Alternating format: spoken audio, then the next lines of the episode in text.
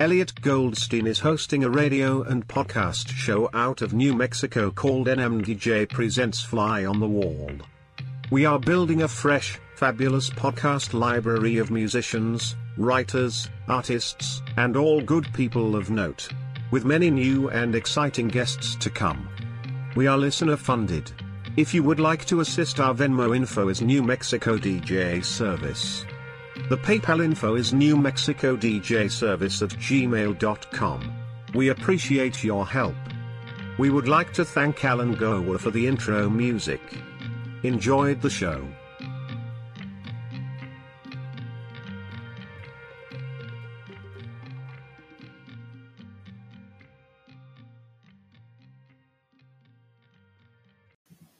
Hey guys, thank you for listening to Fly on the Wall podcast.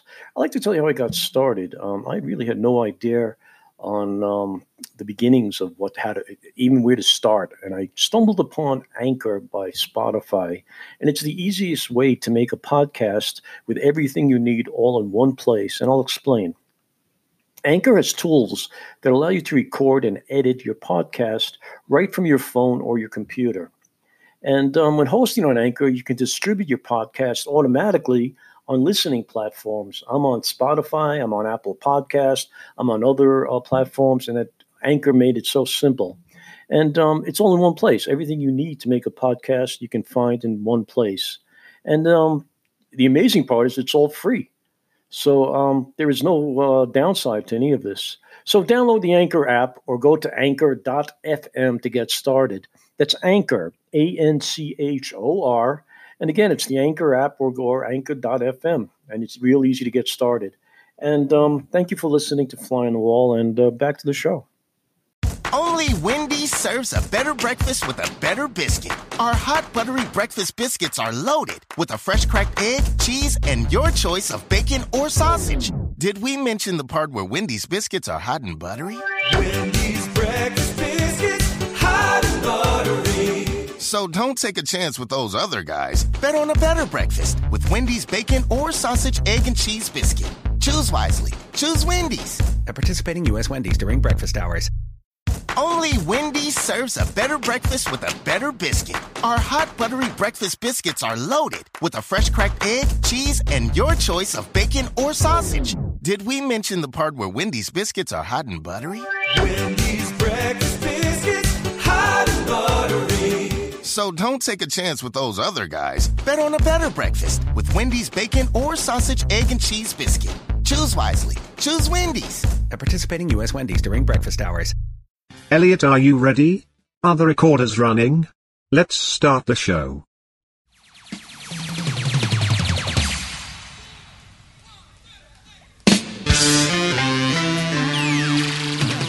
Welcome to Not Your Mother Presents this episode of Fly on the Wall Radio. We have two special guests Mingo Lewis and Rob Garcia. Mingo is an American jazz percussionist and drummer who played with Santana, Al Di Meola, and the Tubes.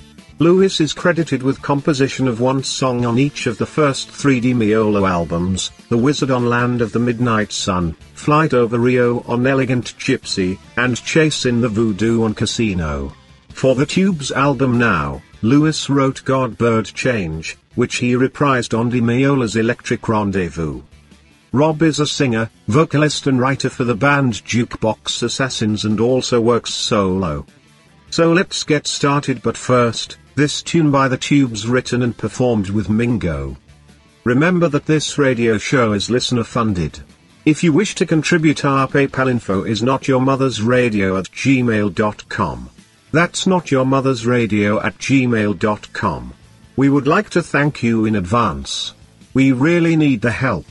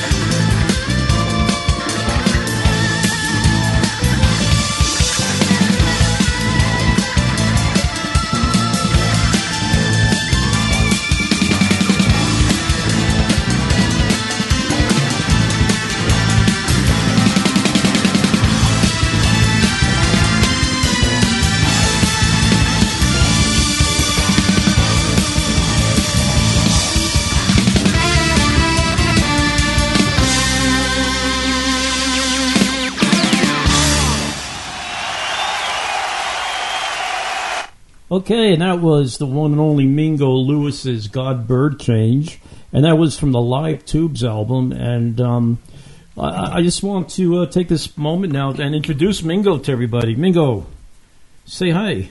Yo, hello everybody. How you doing?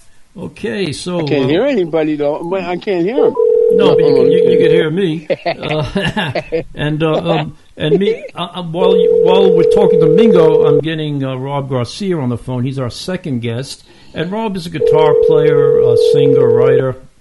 He's a little newer. Hello. Hey, Rob, how you doing? Hey, what's going on, Elliot? Good. I want to introduce you to Ming, Mr. Mingo Lewis. Mingo's on with us. Hello, Hi, Rob. Mingo. How How are doing, man? Doing good. I can't hear Rob. Can you can, you can't hear Rob? I can't hear him. No. Okay, yeah, you may have a problem with that, but okay, so we'll figure that out. Um, okay, so anyway, everybody's online, and um, uh, um, man, I wish you guys would have phoned in on the same. How am I going to make this happen? Okay, we'll figure it out. So, Rob, um, I got Mingo with us, and Mingo, I got Rob with us. You, you guys may not be able to hear each other now that I think about it, but um, That's okay, man. I mean, yeah, you know, yeah, yeah, yeah. Yeah, so um, you guys are both, uh, you know, obviously you, you, you guys both are musicians. You both love music, and um, uh, what I like to do is kind of start with Mingo tonight. And um, Mingo, you're in the process of putting together a whole new uh, um, outfit, right? You, you, you're doing some recording. Well, well, you know, it's not really an outfit. What I've done is I've figured out, you know, people are only buying single um, singles anymore. It's like the '60s all over again. yeah, They just buy one song at a time. You know, I mean, they don't want to buy a whole CD. First of all, nobody presses CDs anymore. right. Nobody plays CDs anymore. They download one song. Yeah, you know, and they don't even know who it is. They and they don't care. I mean, you know, they don't. There's no liner notes. There's nothing. People are, you know, just blind. Right. However, we musicians have to make a change. That's all I know. We have to help educate people once again. And yeah, so that's what I'm doing. I'm doing one one uh, song at a time, and I, and I finally realized that this time around, what I want to do is I've I've picked out like 19 songs Wow. out of like 40, 40 that I recorded over the last year and a half, Okay. and which is a lot of music, man. Yeah, Go ahead. I'm sorry. No, it is, no, no. I'm not. and no. and you know that's a lot of music, man. It's a lot of work, and and it's there's no well. People keep asking me, my friends. Well, Mingo, is it like your fusion stuff, or is it the funky dance stuff, or is it electronica, or is it? I said, man, it's every one of those things that you mentioned and more. yeah. It's bop, it's swing, it's it's everything. I it's heard. everything that I've ever done in music. I heard some killer reggae you did too. Man, you know, uh, yeah, and I, and I'm so grateful for for learning that stuff and learning the real way it works. You know, it's like Afro-Cuban music. There's only there's there's a real way and there's the wrong way. Right. You know, and it's the same thing with with reggae, and people don't realize that. You know, these guys are like, you know, you you, you take that music to to yard, which is you know Yeah. the real shit Yeah. in in Jamaica, right. and you play the wrong thing, man. They're just gonna like walk out. I'm sorry. Yep. And, You and, know- and what's the term they use? They use the word the term COD, right? C O D. Yeah, yes, absolutely. And Or co- they uh, yeah. that- that- Yeah, yeah, that's yeah. a bomba clot. The bomba Yeah, a clot bo- thing, yeah, yeah. I grew up in the reggae. wor- I grew up in the reggae world. I don't know if you know that. Yeah, man, that's So- a bomba clot. Yeah, you know, that- no. yeah, and a So, lot of a lot of uh, want- a lot of, of us Caucasian guys who do reggae, we've been called CODs because it's not the real thing. It's not uh, legit. Yeah, man, you know, the, yeah, and they want the real thing. Yeah. Unfortunately, you know, and, and, and, but you know what? I love that anyway. It took me a long time. I was in a reggae band, and I thought I really knew how to play reggae until I started playing with them. Yeah. It's like, man, Mingo, what is that? You know, and, Yeah. and I had no idea. I had really no idea. I thought I was really swinging, Yeah. and I was not swinging. Hey, Rob, Rob, are you listening to all this? I am listening to it. Okay, and you could hear Mingo, right? I could hear him perfectly. Yeah. Okay, because Mingo, I don't know if Mingo's gonna be able to hear you. Okay, so anyway, I'm glad you could hear. So listen to this, Mingo. I want you to go back in time to the Bronx. Okay. Uh oh. Yeah. Okay. remember that night? You remember that night? No, actually, I'm just fooling. So tell us about how. me and Gumbi, me and Gumbi played. Yeah, tell, tell Gumbi's from the Bronx, you know. Yeah, I know. Tell us. You know who Gumbi is? My wife's from the Bronx. No, but you know who Gumbi is? No. Gumbi's the uh, percussionist that took my place with Al Di Meola. Oh, oh, yeah, that's right. That's right. Yeah, that's right. Yeah, Gumbi Ortiz. Anyway, go ahead. He's yeah, from the Bronx. so tell always- us, tell us about that phone call you got from uh, you know who? from Chick or No, from Lenny? From Carlos. Uh-huh. From Carlo. Oh, when when what? When I was going to join Return to Forever? No, when you joined Santana. Uh, listen, no, I didn't get a call from Carlos. That that you got the stories mixed up.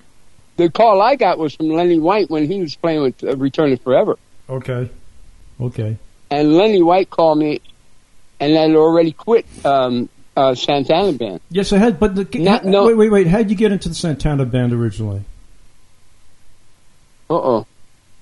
You better you better book two more sessions with me. I know. That's a, well, it's a long, short story. I mean, I just it's a happenstance. I, I, my mom worked at the Garden. She had some tickets. Uh, long story short, she gave me the tickets. Me and a friend of mine, Chino, we went to the show. I didn't want to go. we went to the show. I didn't want to go. That's a good good line. Yeah. And uh, I no, but I really didn't. I was I was on my way to the Cheetahs to see Eddie Palmieri and guys from the Fania All Stars. I wound up there, uh, and that day the, the percussionist quit.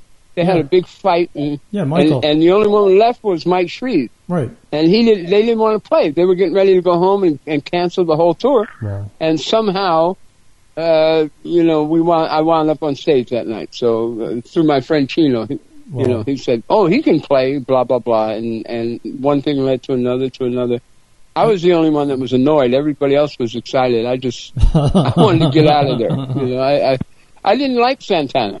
Yeah, I know. I know. I mean, I hate to say it. I I mean, you know, I mean, uh, right. It was right after uh, Woodstock, and, Yeah. and I, I really didn't. You know, I, I wasn't interested in Santana at all. You know, I like Sly and the Family Stone. I like the funk stuff. right. Right. so- right. But I went and played. I had been learning Afro-Cuban music, Uh huh. and so I knew all the rhythms and stuff. And and you know, they took me into a dressing room. They called the band and said, "Hey, there's some 15 year old kid down here that uh, uh, I think he might be able to, you know, save the show, so to speak." Wow. And uh, little did I know, I don't know what the hell they were talking about, but so they came down and they asked me to play a bunch of stuff, and I played all these rhythms from for them, and um, they were freaking out. Yeah. Wow. I don't know. I don't. I don't know what the hell was going on in San Francisco or the Bay Area, but man, Yeah. these guys were not in not in tune with the real shit. I'll tell you that. So you were on your way to see the Fania All Stars, huh? Yeah, yeah. I was going to the Cheetah, a club Yeah. called the Cheetah. Okay. Yeah. No, I- And, I remember um, the cheetah. I remember the Remember. Cheetah? Yeah, Sure. yeah. Yeah. Uh, yeah, I went to 600 school across the street from there. I don't know. If, uh, know, anyway. uh, uh, what's his name? Uh, Johnny Pacheco was a family friend of ours. oh, really? Yeah. Yeah. He he You know, he was he was actually a really nice guy, man. A Yeah, really he- good he- band leader and very nice person. He really was. I um, my aunt's best friend married Johnny, and that's how we Oh. got to know him. Wow, Johnny Pacheco was really cool. Yeah, yeah. you know, yeah. man, you know what was so cool about those times? You could go to a club and see Eddie Palmieri, Ray Barretto, Tito Puente, Johnny Pacheco. Uh-huh. Yeah. I mean, like, uh, uh, you know, and Charlie Palmieri for two dollars or Yeah. three dollars for all those. I mean, they were swinging, man. yeah. You know, and then they'd have their friends come up and, and play and sit in. It, it was like, you know, man, that kind of thing doesn't happen anymore. No, no, it It just it, it stopped a long time ago, and Yeah. I'm hoping that one day, if uh, if things turn around, that we can do that again. Because you know, people are so selfish with with knowledge these days. This is what really bothers me. Uh-huh. I'm going to tell you, is is the people that have all of this stuff to share, they don't want to share it. They just holding it back. I don't know what the hell they're holding it back.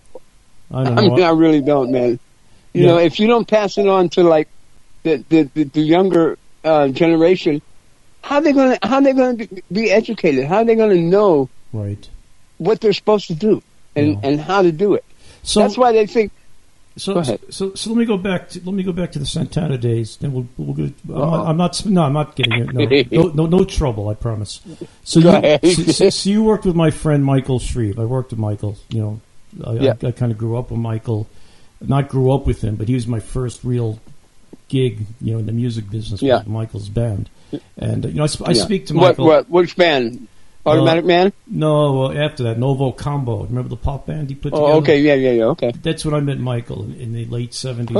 Only Wendy's serves a better breakfast with a better biscuit. Our hot buttery breakfast biscuits are loaded with a fresh cracked egg, cheese, and your choice of bacon or sausage. Did we mention the part where Wendy's biscuits are hot and buttery?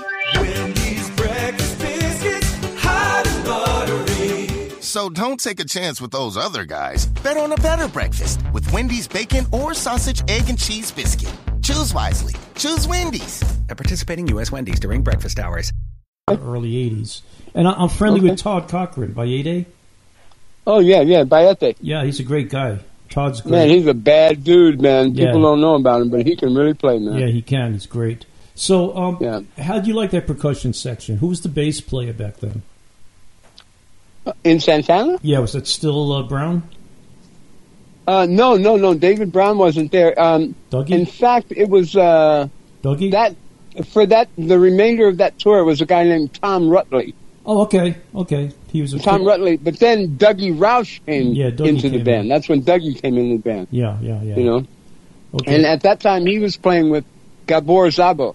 yeah, and uh, he was playing. And, with, uh, he was playing with guys like Buzzy Linhart too. He, he really. Uh, Yeah, yeah, yeah. He was. Yeah, sure. yeah, I remember. But uh, Dougie was so bad, man. People, you know, I mean, man, all these guys plucking and playing all that funk shit. They have no idea where that shit came from. It wasn't just Larry Graham. I'm gonna No. tell you, Dougie was one of the, you know, one of the the forefathers of that whole yeah, gen, that whole sound.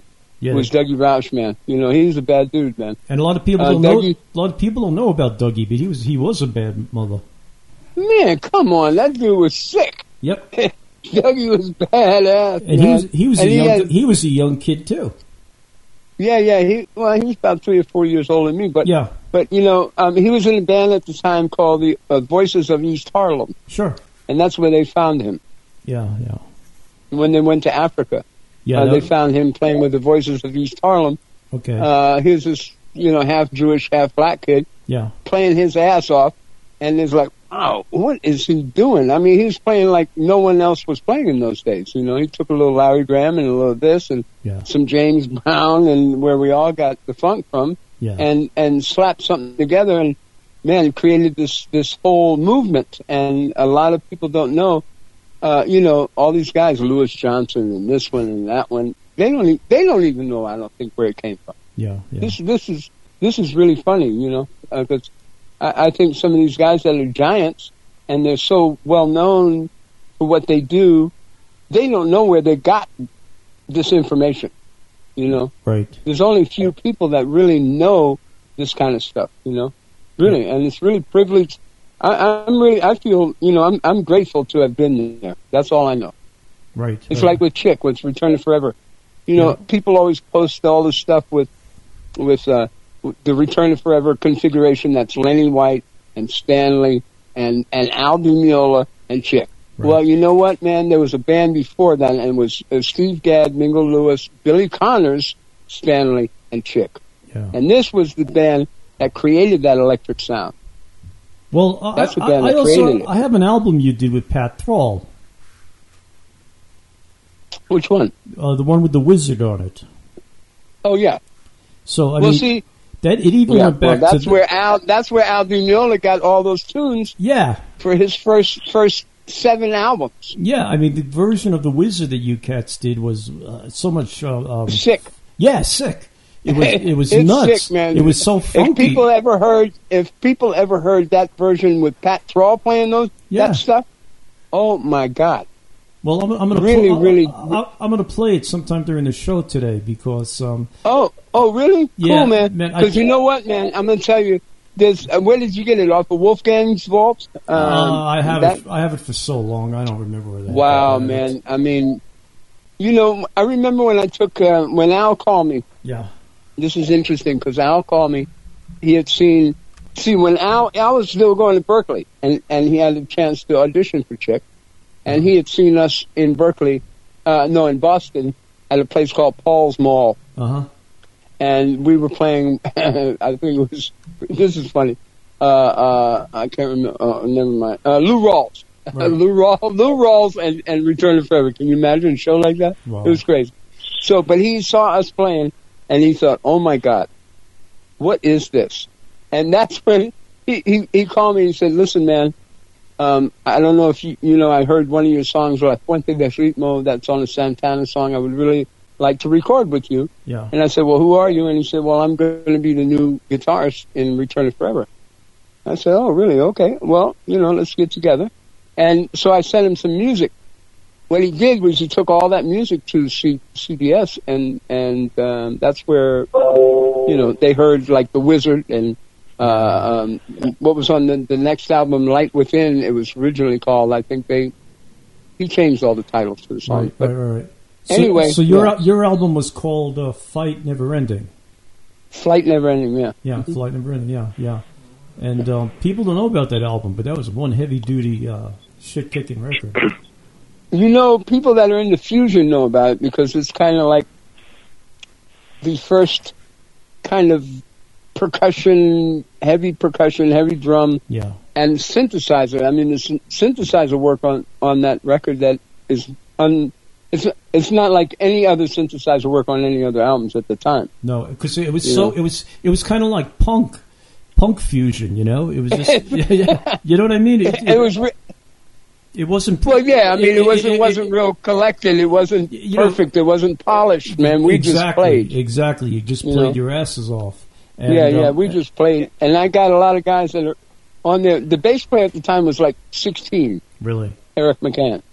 Wow. Man, he's a sick dude, man. You know, yeah. I got I found all these young cats, man. You know that uh, it took me a long time though. You know that when I left Chicks Band, I couldn't play with anyone for Yeah. about two years. really I couldn't. No, I couldn't. I mean, no one could play good enough.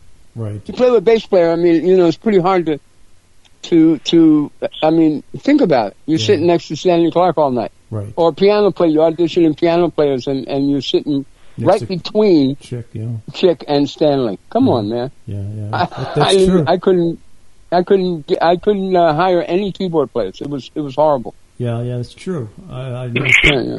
never thought of that. So you um, Yeah.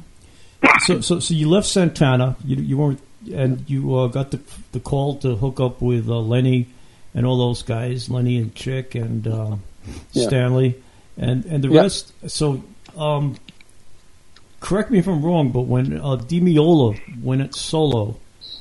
Uh, Yeah. You went with him, and it was supposed to be the Di Meola Mingus band, right?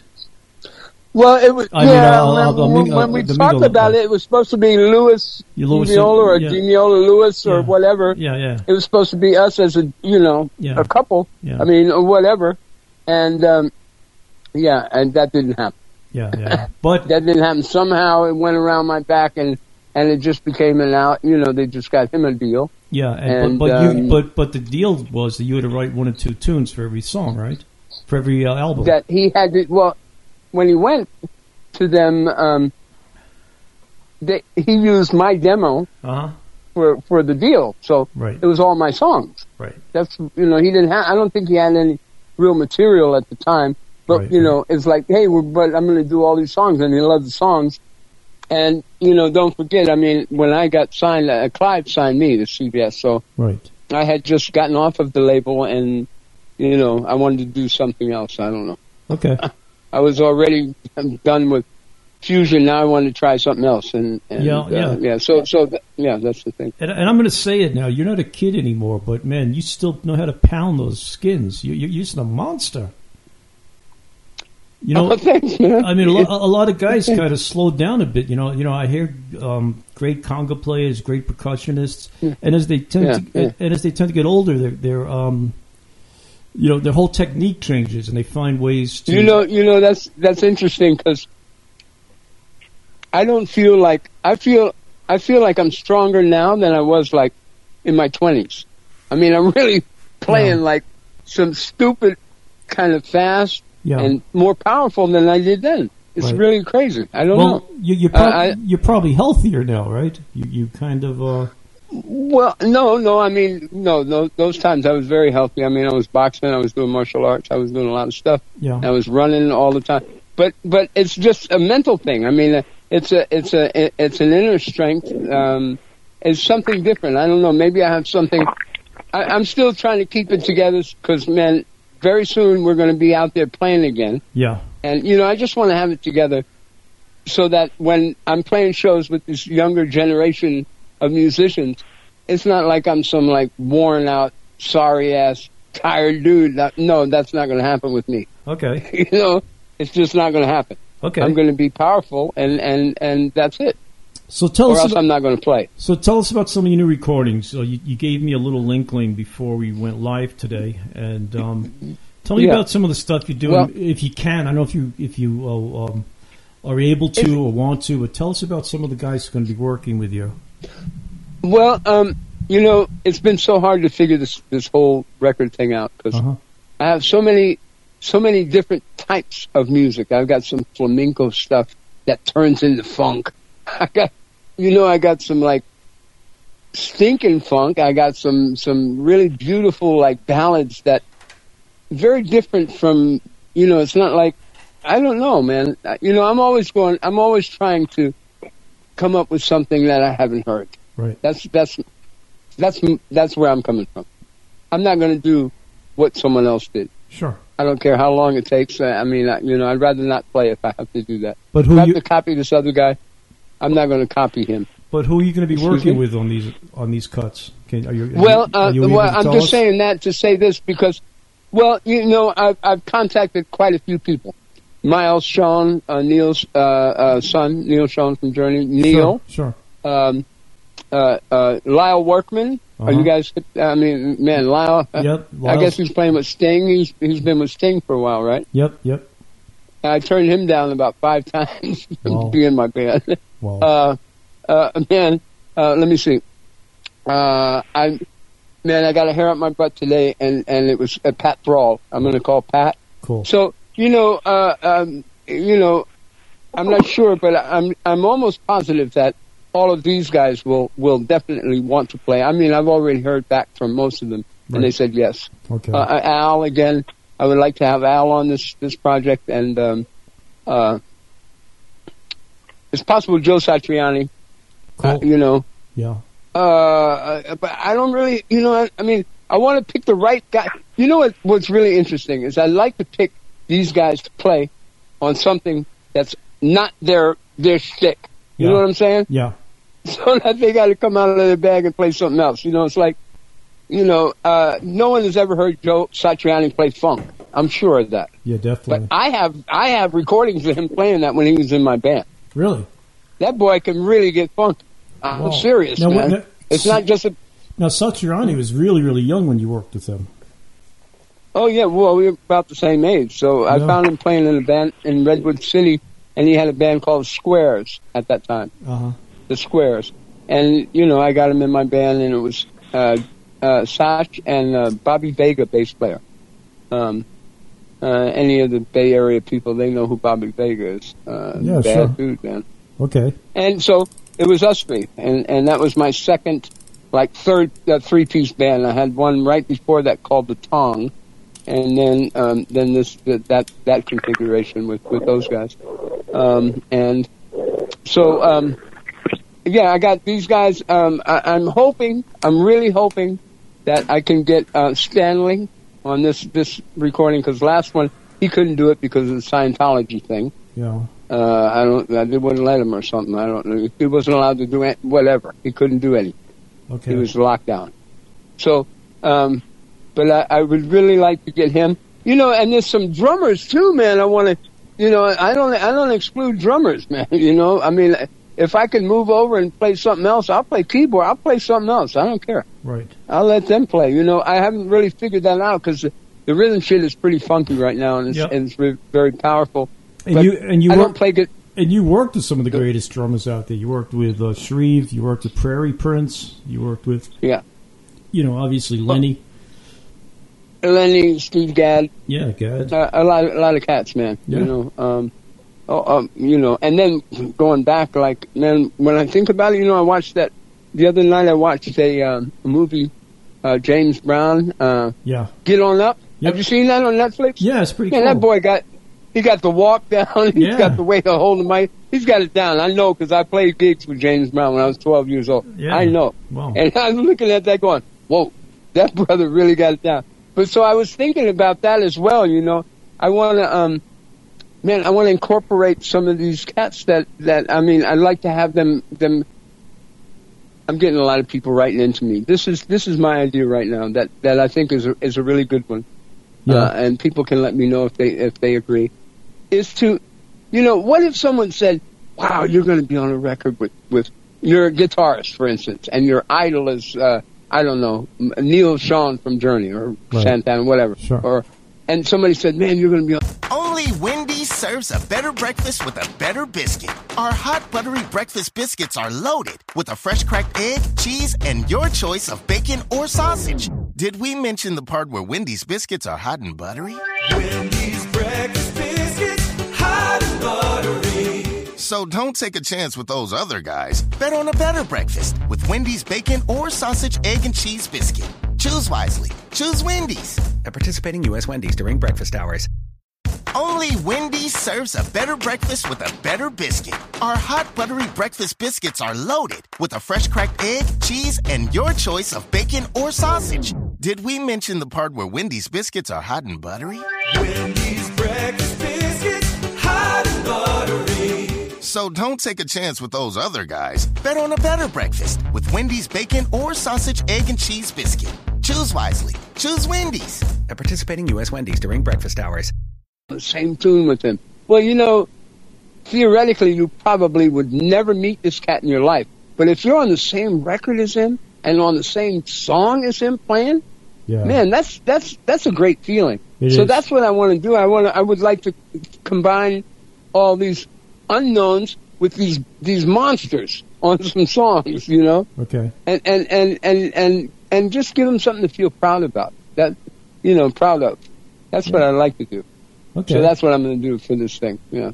And then, and like you said earlier, you're not selfish. You're willing to teach anybody to, um, you know, share your experiences, to share your talents.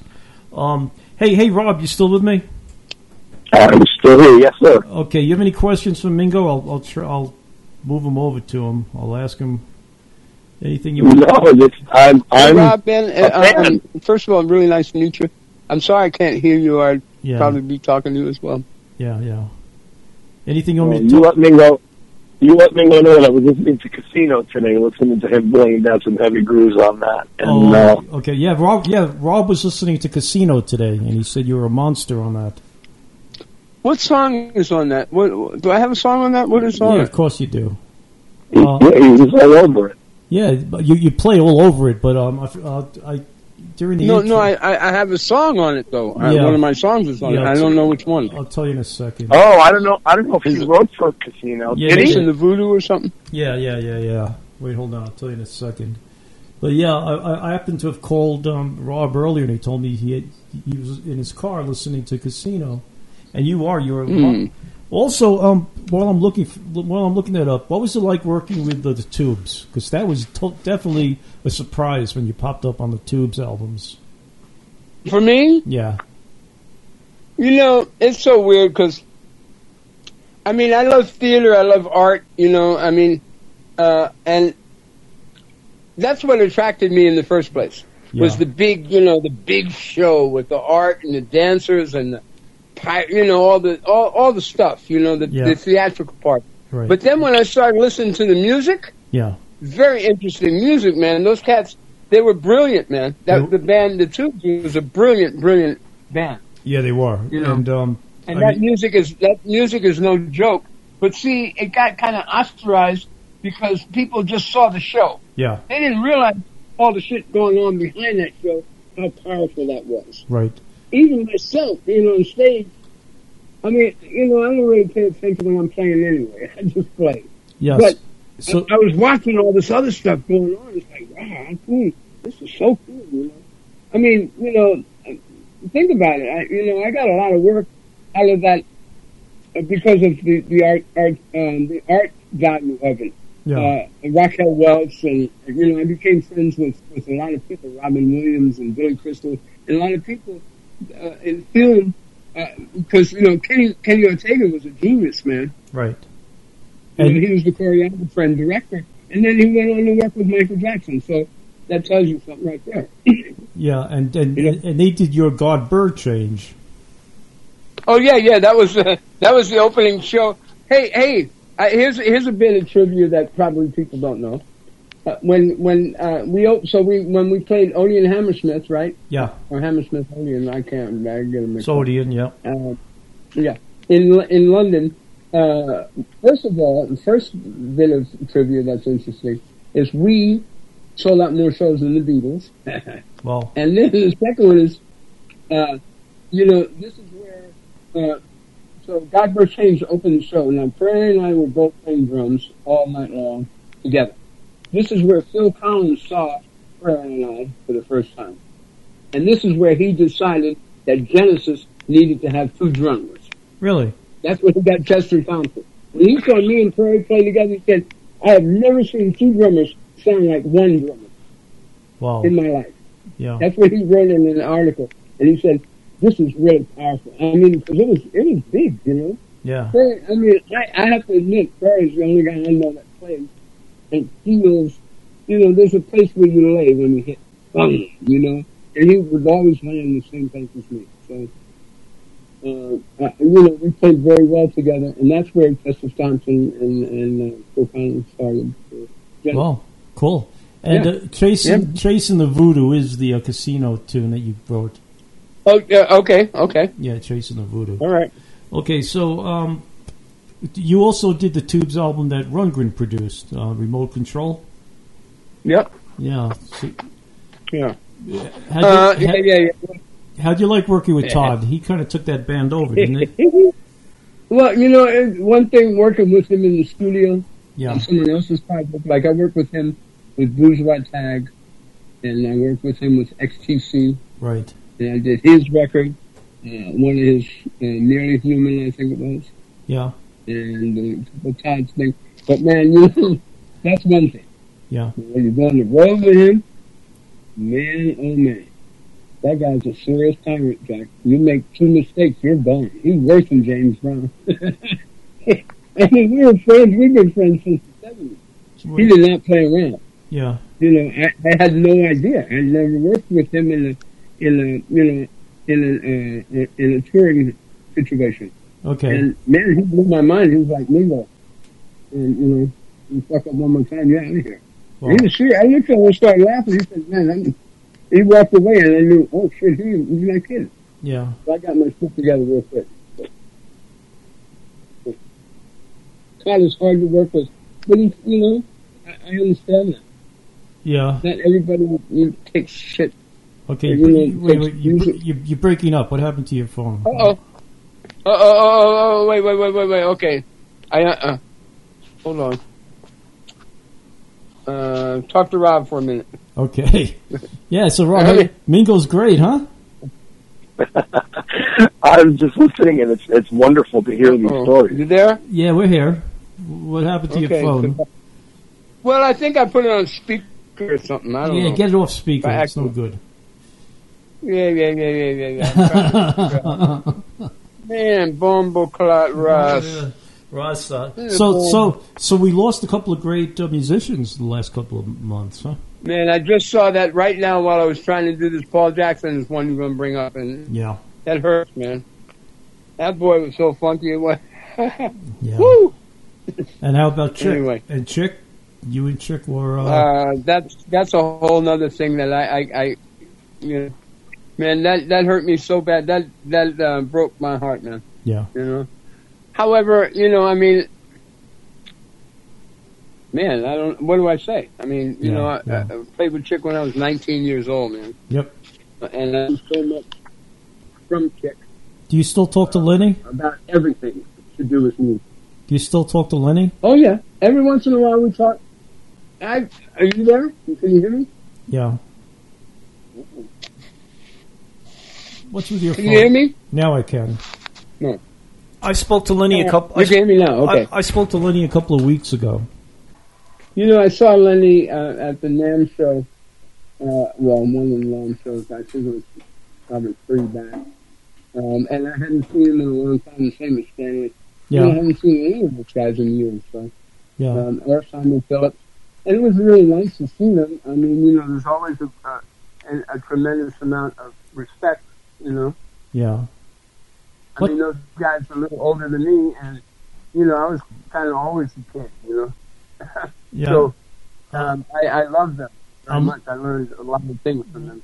I keep losing you. What's going on with your phone? Oh, shit. Man, see what I mean? Yeah. So you know what I'm going to do? you- Let's let's try to get that fixed. I'm going to play Chasing the Voodoo, and uh, you know what? Okay. No, I'm not. I'm not going to play it at all. I'm going to play your version of the Wizard. Oh, oh, wow. While- Okay. While, we I don't think I've heard that. yeah, while we get your I'm gonna, I'm gonna, I'm gonna try to fix this. I'll call you back. okay. Bye. Bye, people. Okay, here we go. The Wizard, and this is from um, uh, this is from um, um, um, um, Mingo's first solo album.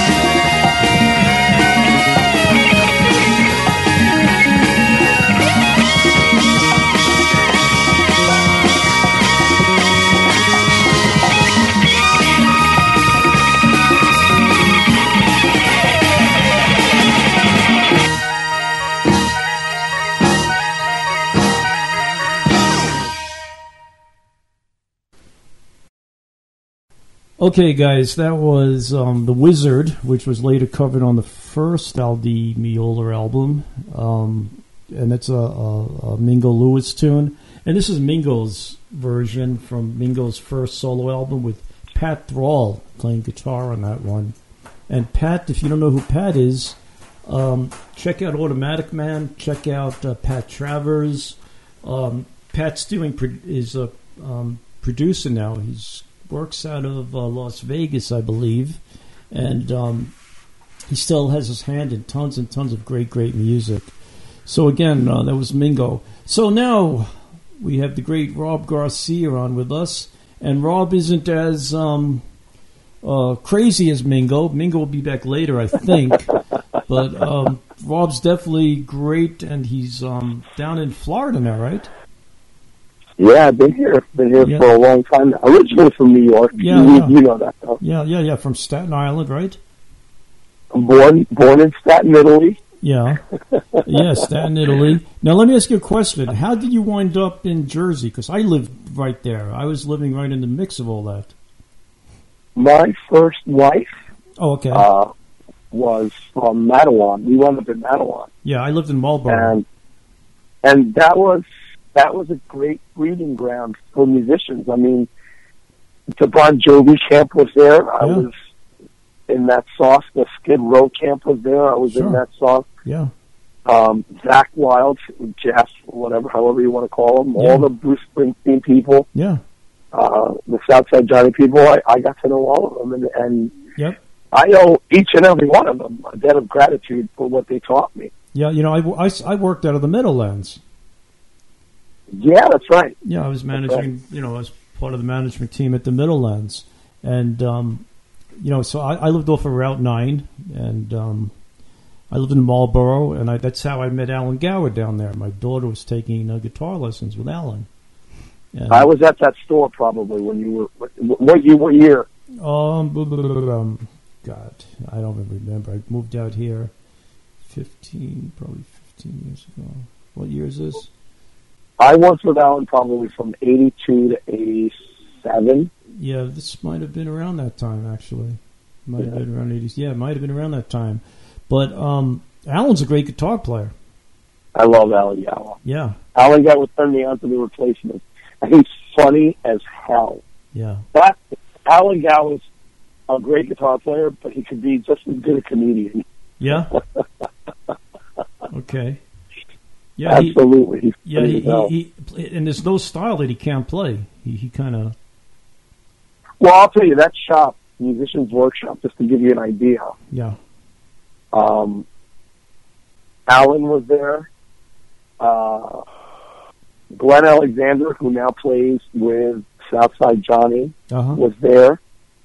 Dave LaRue was teaching lessons there. He's in the Dixie Dregs with Steve Morse, Sure. or the Steve Morse Band. Yeah. Zakk Wylde Yep, Zakk came through. lessons there. Yep. Uh, there's a guy named Joey Belia who has played with Southside Johnny uh, and Bon Jovi, who also was there. Just a, an immense amount of talent Yeah, yeah. was at that show. Well, I remember and I going, was just absorbing. yeah, I remember going to a sushi place, and what's his name used to be there all the time. Uh, Bon Jovi's a guitarist. I can't remember his name now. Oh, Richie Sambora. Yeah, Sambora was always hanging out there with what's her name, his wife at the time, uh, that big actress. He gets he's he's yeah. Uh, I know he's a little blonde girl. Yeah, yeah. Forgot her name. Heather Locklear. Uh, Heather Locklear. Heather Locklear. That's it. Yep, yep, yep, yep. he he's such an underrated guitar player. I thought he was great, and Yeah. I, I'll tell you what, uh, the last couple of Bon Jovi albums, you know, I miss them. Yeah, I miss Richie Sambora uh, with Sam, with uh, Bon Jovi. Uh, there's a hole there, and you know he's got a great player, Phil X.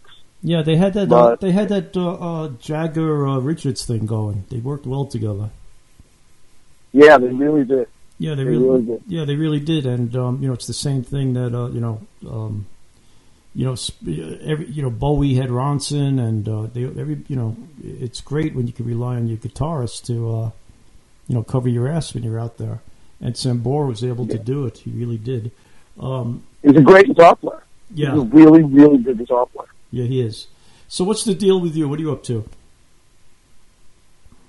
Well, COVID has taken its toll on my band. I'm, uh, Well, you had it too, right? You got hit. I did, Yeah. I did get hit. Uh, I've been, I've been just writing music throughout all of this COVID thing. I'm doing gigs, I'm doing little gigs, but um, uh, my my goal, like I said in the last interview, is to get out there again. But we, we're not sure No. still. You know, even with the vaccines, which which show a lot of hope. The touring industry now has to get its act together, and, and Yeah. are they going to do tests? Are they going to do proof of vaccine? Are they going to open up full tilt? Are they going to, you know, they don't know Yeah. So I I have a feeling it's going to be hybrid. It's going to be partial um, live audience, partial uh, streaming. Uh, you know, because this whole distance thing, how a club's going to make I money? agree. I agree with Yeah, you. yeah. How- I don't think streaming is going to go away. No, no, I don't think so. Because first of all, how a club's going to make money? You know, if uh, they can't fill, you know, they have to fill their, the, you know, the capacity to make money. I've run enough clubs to know that uh, you need hot asses and cold seats to make money. You know. Absolutely. Well, think about this though. Say the Stones come to you're in New Mexico, right? Say they come. Say they come to Albuquerque, Yeah. and they sell out. Let's Right. just say they sell out because the Stones always sell out, right? Yeah. And you wanted to go, but you couldn't get a ticket, or a ticket was two grand, and then was you know exorbitant. Yeah. Um, now, if they're doing live streams, you know, most people have a pretty big TV in their house. Most people Sure. have a pretty decent sound system. Right. You could stream your hometown show Yep. for you know Yep. less than the ticket. Yep. You could you could eat inside the comfort of your own home. You could drink Yep. inside the comfort of your own home. Yep. I think you're right. I think that that stream uh, is going to become Yeah. like a T-shirt. I you know do- what I mean? yeah. Even even if you go to the show, Yeah, I do buy too. the down, buy the down, the, the streaming, the download of the streaming, and Yep. Yeah, I think so too. Only be, first of all, you have a front row seat. You're not fighting crowds. You're not paying twenty five bucks to park your car. You know, you're not paying. Mhm. You're not paying fifteen bucks for a beer. You know that kind of thing. absolutely. And um, so I think you will. I think you will be able to pay. You know, you, you won't. You don't mind paying fifty bucks or whatever to sit in your house and see the Stones or something. Um, Kiss did it for New Year's Eve. It did, I think it was uh, fifty bucks for the stream, and then you could get like a VIP package right. for like three hundred bucks. Well. where they send you a DVD of it or whatever. But it's worth it if you're a big Kiss fan. Yeah. It's worth it, you know. Yeah. How you would have paid to have seen them anyway if you went to see the show. They did it in Dubai. It would have cost you an arm and a leg. yeah, yeah, yeah, yeah, yeah. But I'm saying, you know, three hundred bucks. You know, you invite a couple of friends over, you split it. You know, whatever.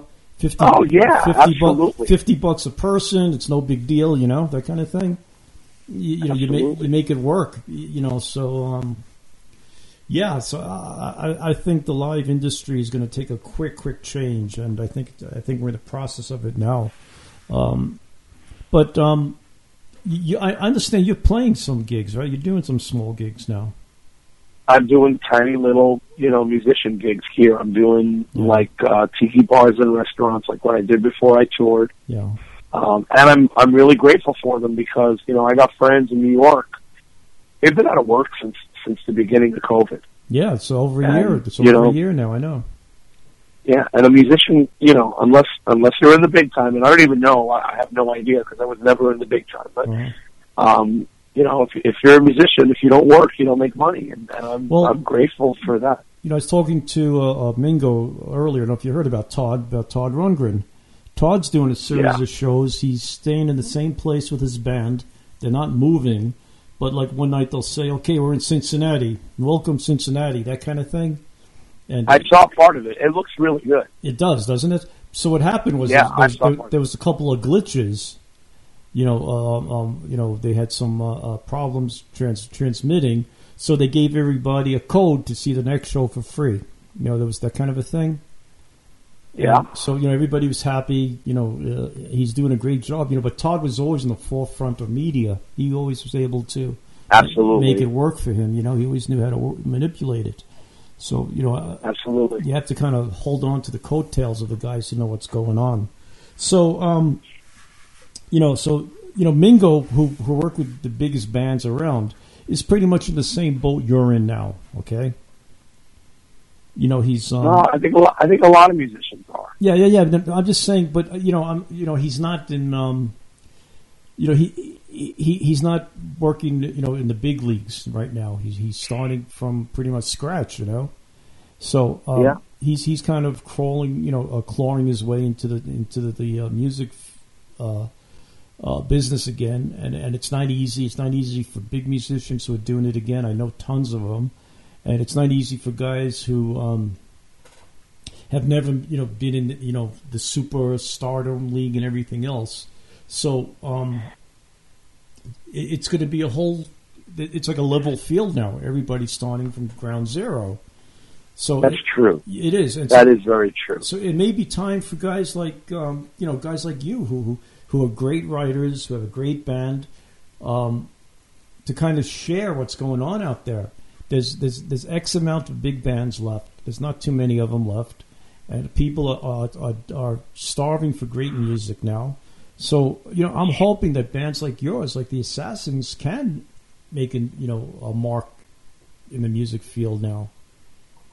You know, and uh, from your mouth to God's ear, that'd be great. But you know, I think you, I think you talk to any musician. You're a musician yourself. I mean, Yeah, we we do it because we have to. yeah, We do it because, like, uh, when when COVID came and and we were all sitting here knowing that everything was shut down, right. people were like, "What will you do?" Yeah, And it's like, uh, you know, I, will I Uber? What will I do? Will I Uber yeah, food? Will I? Now, mind you, I I spent ten years on Wall Street. If I really wanted to, I could become a stockbroker again. But right.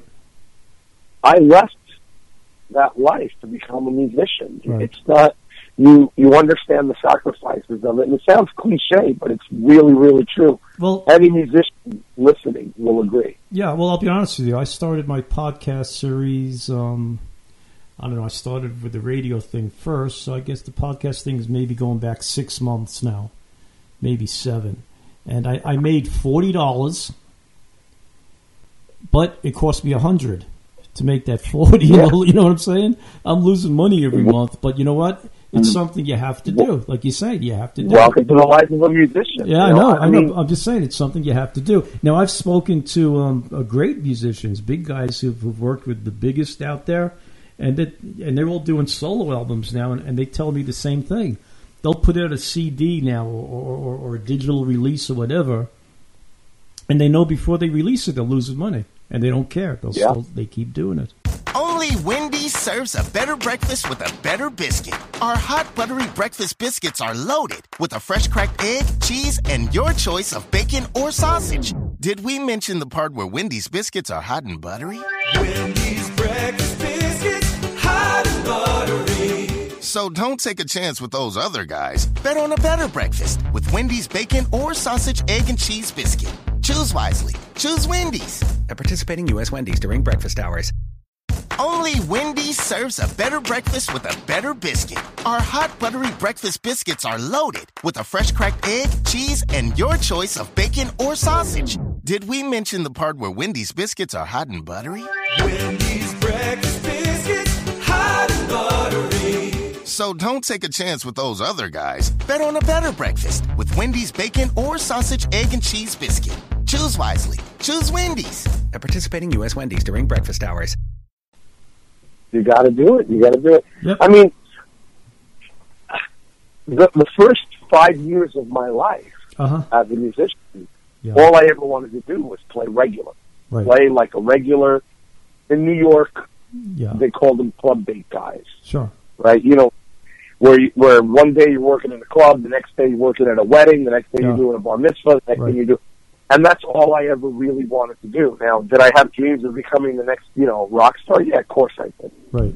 But after 30 years, 34 years of doing it, and then having toured theaters, I kind of got bit by that dog, Right. you know. Uh, So the up, up until COVID, I had done a fair amount of theater work, and and nothing beats when you walk out on the stage and there's you know on on, on the small scale, like 400, 500 people Sure. on a big scale. We played the Louisiana Cajun Dome, you know, and it's it's just a it's a bug, you know. Yeah. and and right now playing little gigs is make like like what Mingo said. You know, keeping your chops up so that when that opportunity comes again, you're right. Yeah, yeah.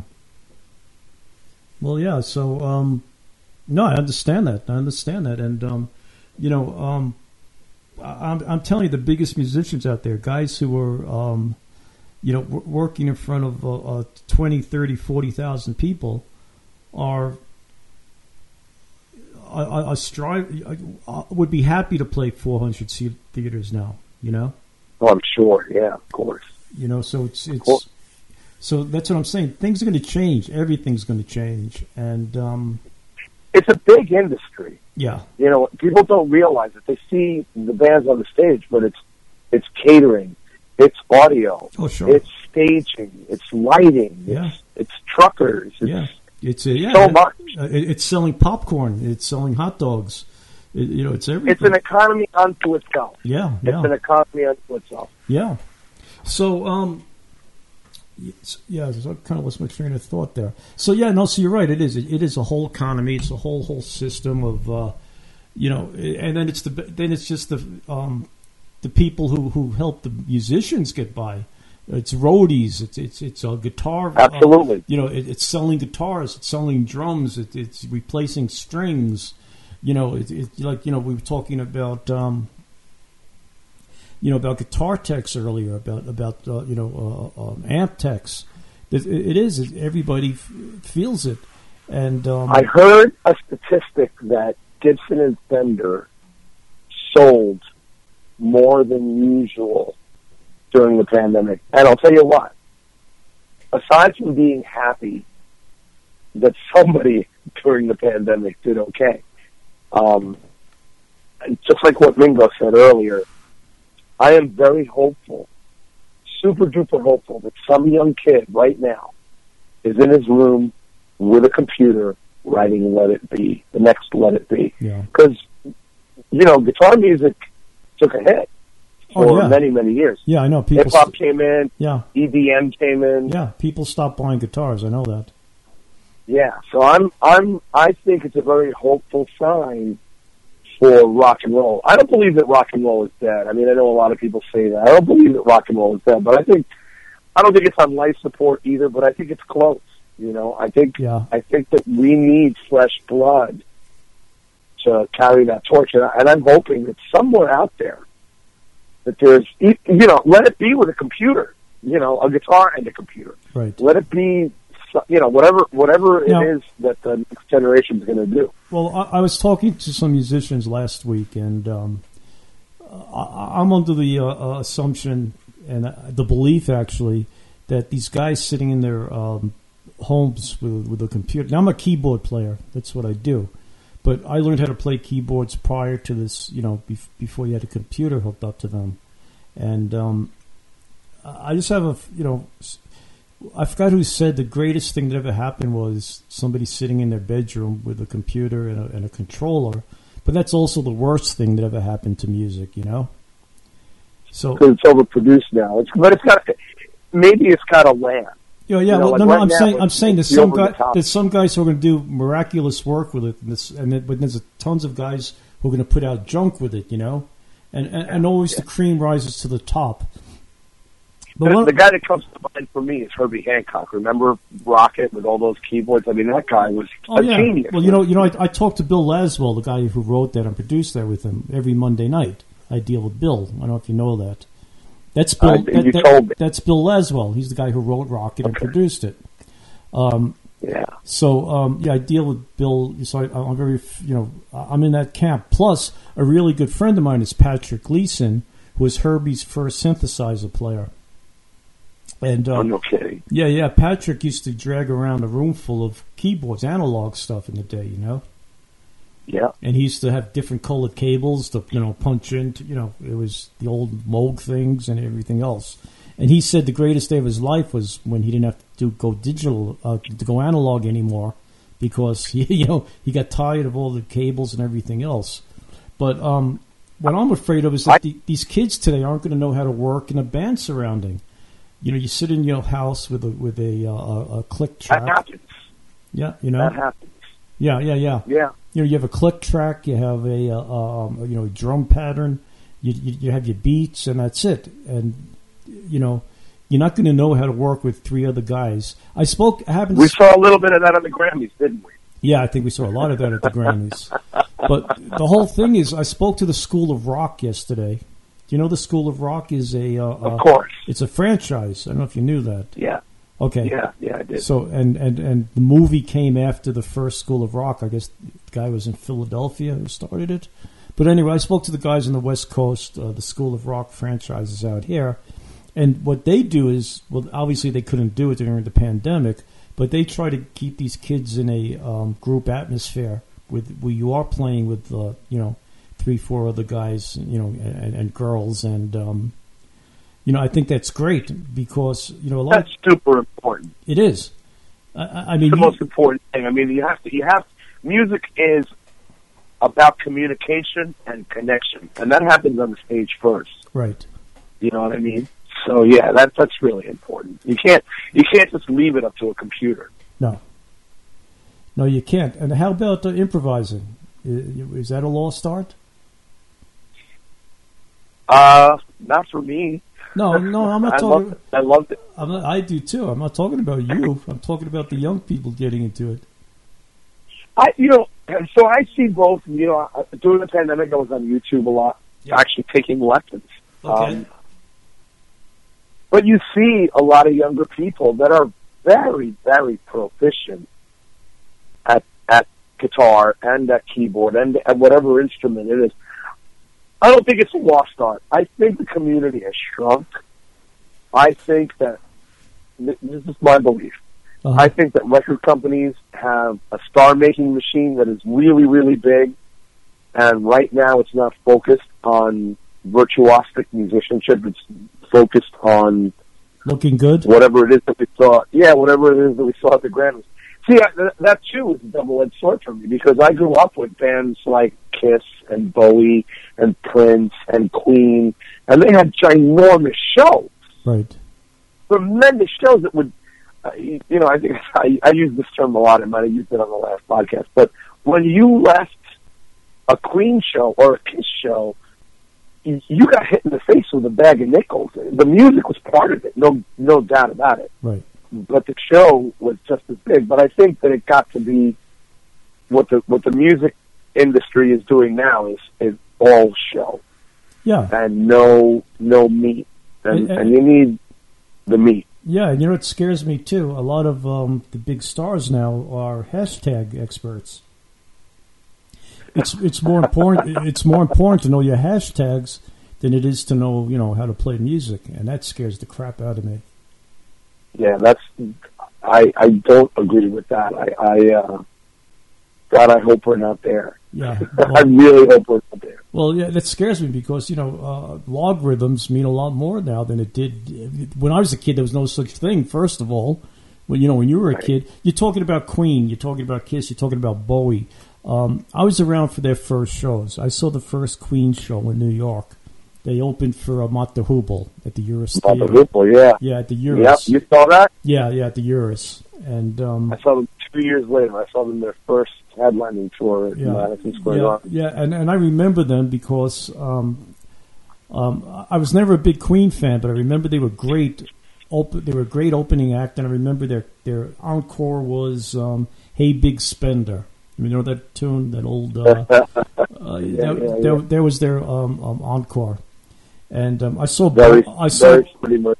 Yeah, I must have seen Bowie a dozen times. I saw this, you know, um, station to station tour on Long Island, um, at the Coliseum. I saw the uh, um, Diamond Dogs tour at the Garden. I saw the. Uh, um, uh, Well, he's one of the icons. You know, yeah, yeah, yeah, yeah, yeah, yeah, yeah, yeah. I saw the R and B tour he did with Luther Vandross as one of his backup singers at the Radio City. Um, Yeah. You know, I saw the New York Dolls. Uh, You know, I, I saw the um, Lou Reed uh, um, uh, Rock and Roll Animal. Velvet tour. Underground. Yeah, Oh, okay. no, no, the the uh, um, Rock and Roll Animal tour. You know, I saw him a couple of times, but that was the first time I saw him. And none of those, none of these bands. I I mean, Bowie definitely had proficient bands and everything else. So you know, Lou Reed, so did everybody. But um, and, and Bowie was an incredible performer, but he didn't uh, work to a. Uh, um, his vocals were he did them live. Sta- you know, you know what I'm saying. The vocals weren't piped in; they weren't on a, Yeah, the music drive. the music wasn't compromised. yeah, yeah, the, yeah, the yeah. show was the yeah. show was there to accent the music, not Yeah. the other way around, and, Yeah. and that's the way it should have been. You know, yeah, yeah. I saw Alice Cooper at a place called the Fountain Casino in New Jersey, and I was a huge Alice Cooper fan, and it was a general admission show. So. I was probably within the first five rows. I remember just being squished all night long, and right. the the band was it was for Allied Forces Right. tour. Yeah, yeah. It was yeah. a nothing. It was a nothing Alice Cooper album. It didn't do that great, but Right. the the show that he put on. I mean, you could see how this guy is a rock and roll icon. yeah. I His saw. I, band I, was just amazing. I saw the um, um, um, what was the name of that album? Love It to Death tour. Oh, and at, at the war, and he um, actually tarred and feathered everybody. He had they they had feathers with glue, and they turned on this giant fan, and everybody in the front got they were, were picking feathers off. You know, it was you know so. And then, then then I started working with Flo and Eddie later on in my career, and they opened. phenomenal. I saw I saw Flo and Eddie, Flo and Eddie uh, recent. Well, when I say recently, in the last five years, I Yeah. saw the uh, not the Peace and Love tour. What's that tour that they do? Yeah, Uh, uh, Boys of Summer or something, whatever it was, the summer thing. I know what you mean. Though. It- it was great. Yeah. They were fantastic. I now they uh, one of them is really really sick. Yeah, Howard's very sick. Uh, what's his name? Uh, Dante from uh, the Archies is- took his spot. right. Yeah, yeah. But you know, Yeah. we, we actually sent Flo and Eddie to Jamaica. Uh, we had a record label that we're dealing with, and um, they did a reggae album for us, backed by the uh, Is some- that yeah, rock, uh, uh, rock steady with Flo and Eddie, and um, we had uh, like uh, they did it at Tuff Gong Studios. It was a legitimate um, reggae album. Augustus Pablo was on it. A lot of the Wailers, uh, um, some really cool, cool people.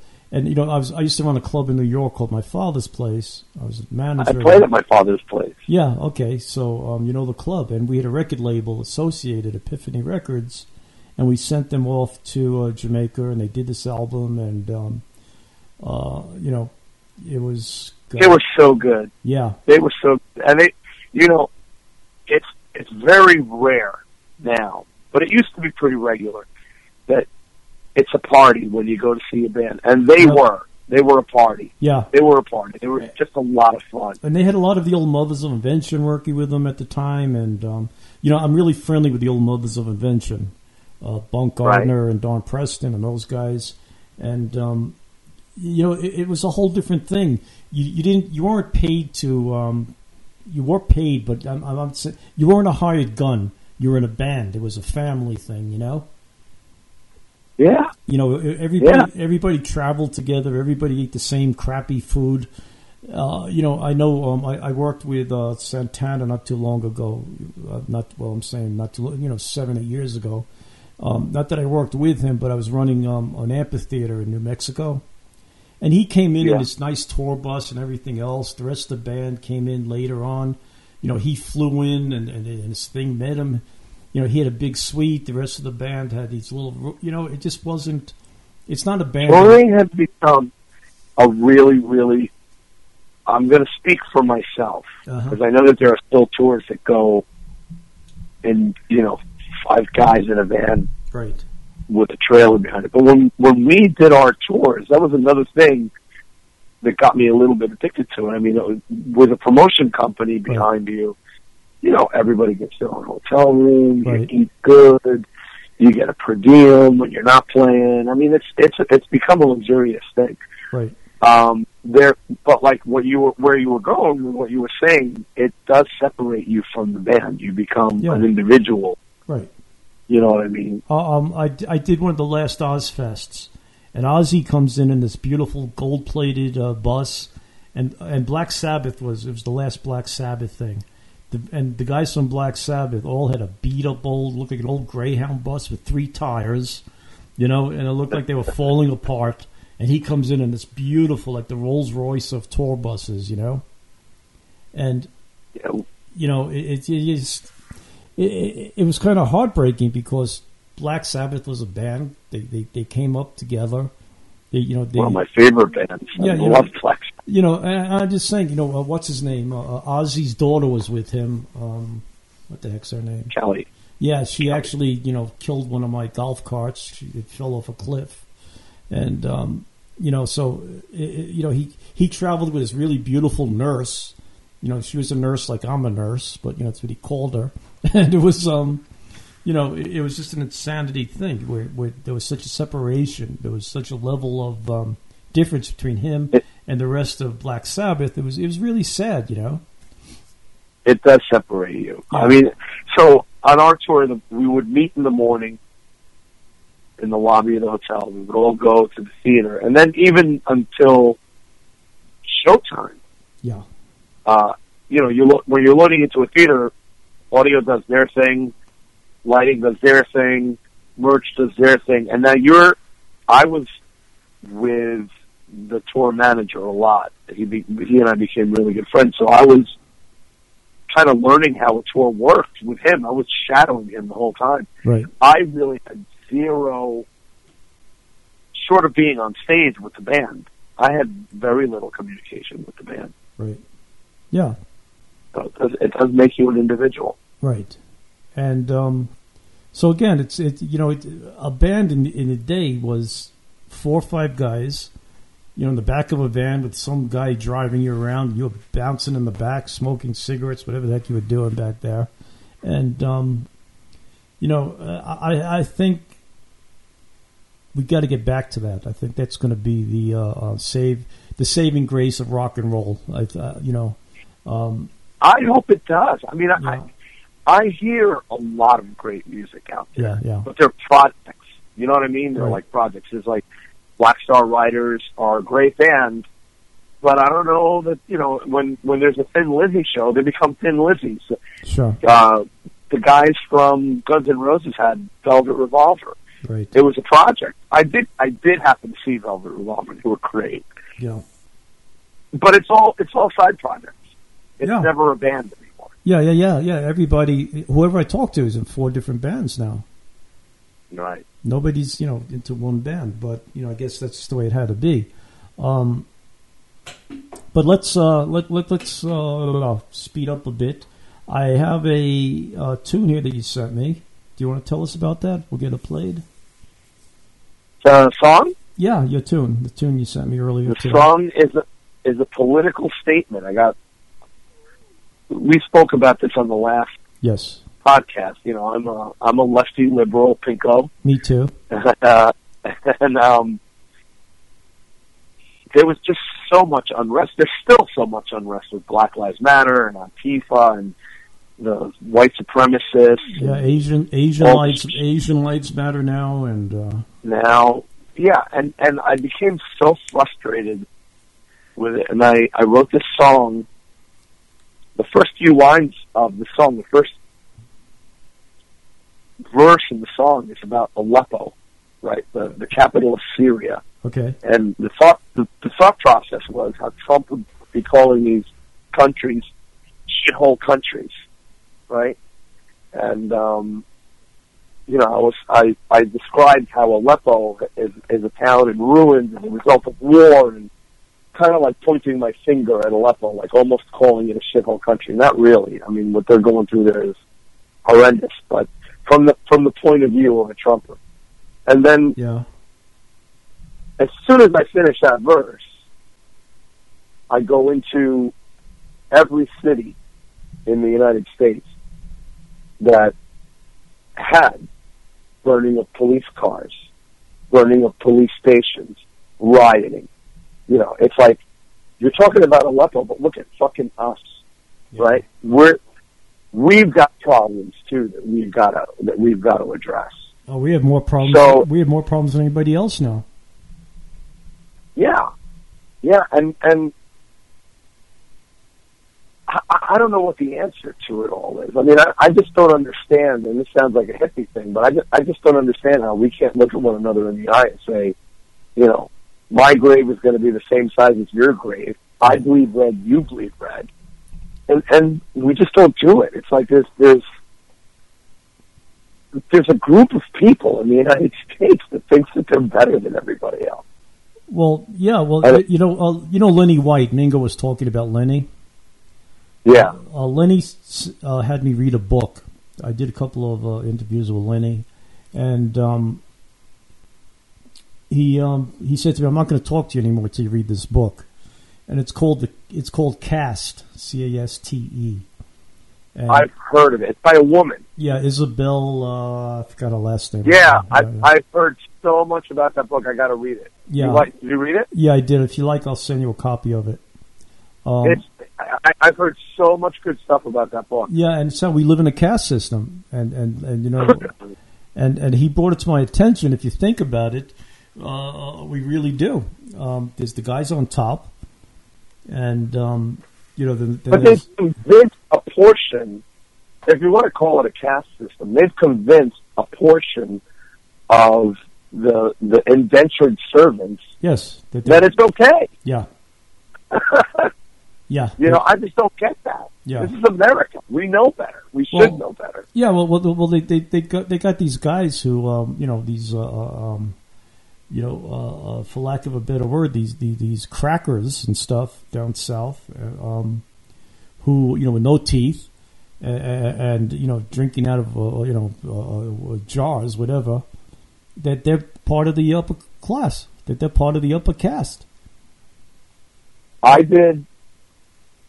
I did a, a, uh, like a, a corporate thing for one of the politicians here that, will remain nameless. It was a woman Uh huh. in the middle of Florida, Right. Democrat.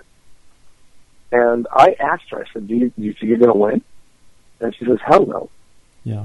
She says, "She said." I don't even know if I should be saying this, but you know, there, there was let's let's generalize generalize it more. She goes, "The KKK runs this town, Yeah. basically." And I'm like, "How how can you possibly know that? How can it be common knowledge and you're still?" That's like saying the Nazis run my town. Yeah. Well, It's insane. Yeah, well, you know, your uh, um, your background is what Hispanic, I'm Cuban. okay, Yes. and mine is I'm Jewish, and um, so obviously we're not part of an upper caste. Um, no. you know, so you know, and and they they kind of had I don't know about your parents, but my parents believed that um, they were middle class, and that's where they belonged, and um, you know they they were comfortable.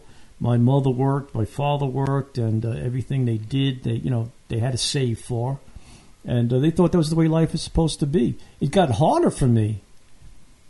You know, I, I made Yeah. I made more money than my father uh, ever did, and it still got harder. And I think um, my family, my kids that follow in, you know, after me, Our kids, our kids are going to have, our kids are going to have it tougher than we did. yeah. I'm, But- I'm we- grateful for, Yeah. for my daughter is smart yeah, and she's made some really good decisions. She, she's going to be okay, but it's it's not handed down. You know, it used to be easier. Let's just call it easier. yeah, yeah. And and and, I put something up on Facebook today. I don't know if you saw it.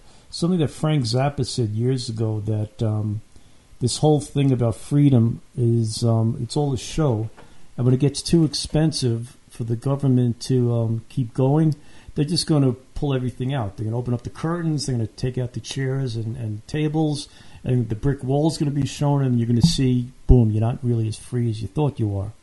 And um, a- and I think that's the truth. I think we're living in I, I I think that's the truth too. yeah I think I think we have all the power. I think the masses have all the power. We just we've not used it. well You know, yeah because the whole thing is the ma- who's the masses now? There are no masses. Everything's split in the middle, and they do that on purpose. It's like watching professional wrestling. You know, they were very successful at that. Yeah, it's like the WWE. You know, you, every vote is a tie or something. Nothing is ever easy, and and and and and, and they have the uh, masses watching this stuff, and I think it's fixed. I really do. I, I think it's just. Um, I don't think it matters what uh, political parties are running the show at that moment. It's the same bull crap. It's just a matter of um, I'll tell you the truth. I sleep a little easier knowing that Biden's in the. I I voted. I voted. I would have voted for Bernie, yeah, but I sleep. I sleep a little easier knowing that Biden's at the helm and not Trump.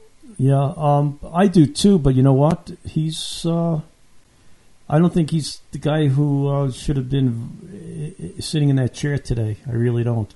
He had to be because there was nobody else, and we had to vote him in. But um, you know, even that they made they turned into a, uh TV special. You know, let's Well, clone- look at look at look at Cuomo. I was in love with Cuomo, yeah, and now all this shit's coming out on him. It's Yeah. it's yeah. insanity. Yep. Yep, yep, yep.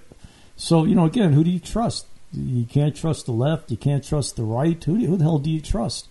And I think that's Did you ever hear? Did you ever hear a band called Queensryche? sure. Yeah. Did you ever hear Operation Mindcrime, the album? No, no, I never really listened to too much of their music. That album is a concept album. Uh-huh. It's it's very prophetic about what's going on right now. They Mhm. nailed it. It was during it was during the Reagan administration, which I could un- you could see the parallels. Yeah, Except now it's completely more more extreme. But right. if you ever get a chance to listen to Operation Mindcrime, Yeah, like a real sit down, you know, like listen to the album, right. um, you'll see yeah, what you're what you're saying. Exactly what they were saying. Yeah.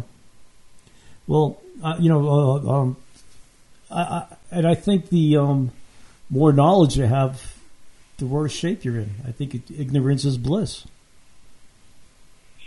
God. you know but you know that's that's my own belief but um you know i i I think we're in the middle of a shit show and, i speak to guys um in, in norway and sweden you know i do podcasts from all over the world and these guys tell me that biden it would be on the super right where they live Yeah, well, even look at Canada.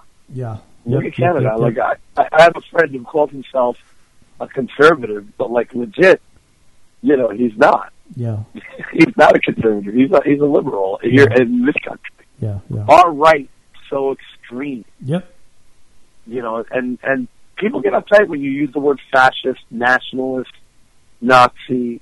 But the truth be told, I, I see a very thin line there. Yeah, I do too. I do too. And um, and, the, and you know, they they gave us a black president. I mean, was he really black? You know, he was half black.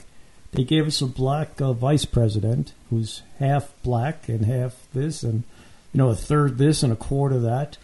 You know, um, uh, Stacey Abrams, in my eyes, is a black politician. You know.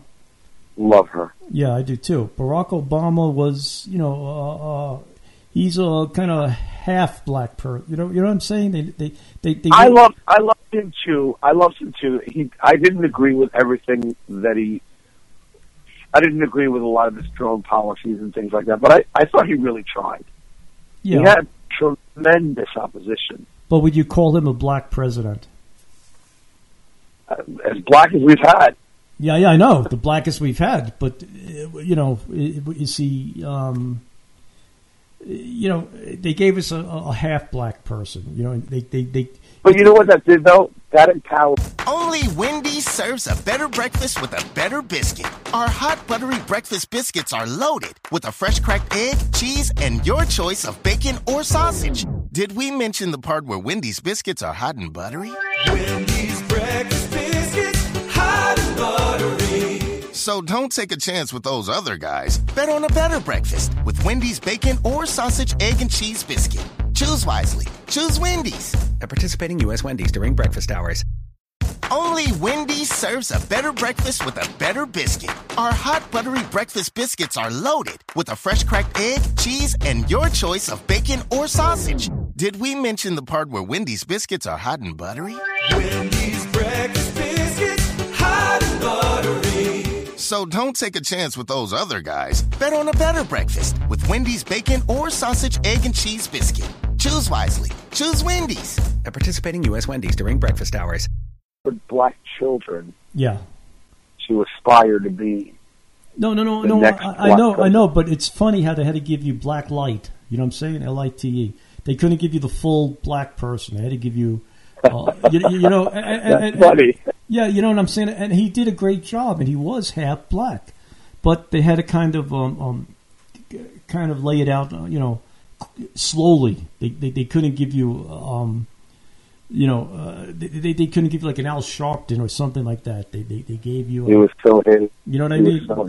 Yeah, not that Sharpton Yeah. would have been a great president. But, you know what I'm saying? They didn't give you a real, Yeah. you know, 100% black guy who who grew up, you know, um, you know, who went to City College, who who, who went to Queens College, who went, you know, uh, uh, you know, Obama. I wanted Cory. I would have. I would have voted for Cory Booker this time around. Yeah, I might have too. I think I might have too.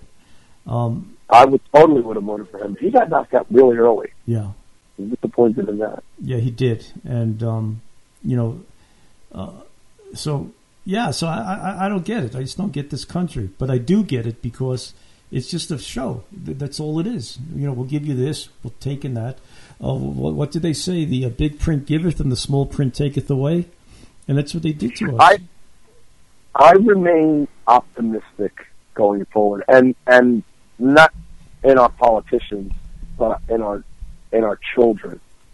I think that in a generation or two, we're going to see some really smart kids that grew up not seeing color. My daughter, so I, you know, I I saw racism yeah, I didn't. I never experienced it. I really, I can honestly say I never experienced it. But I, I, I saw racism. My daughter does not see color.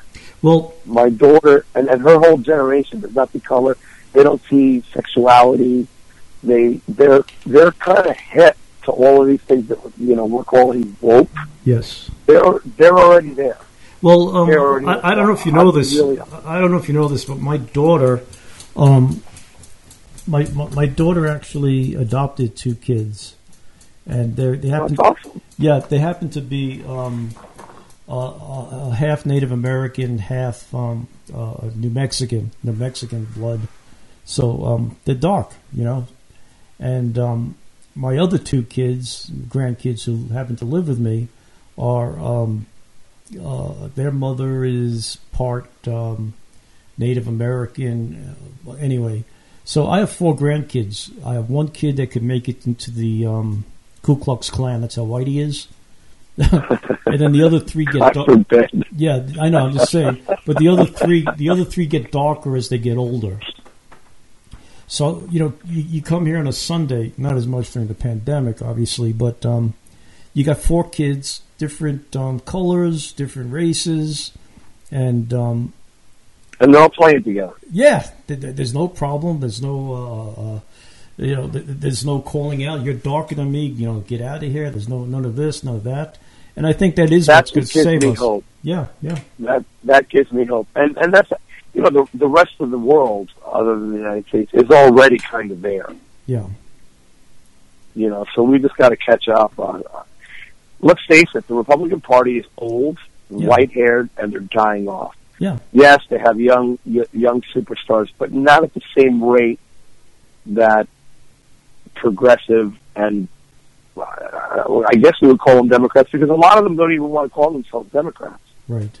Um, but but progressive uh, youth, I think they're going to take hold. They're sm- they grew up with the internet. They're really really smart. Um, I, th- I think that that's going to give us hope, and I think I think going forward, we have hope. It's just a matter of the next twenty or thirty years that we got to watch it because it's not one false move, and we're in Trump land again. Oh yeah, but just the fact that you say that is scary, right?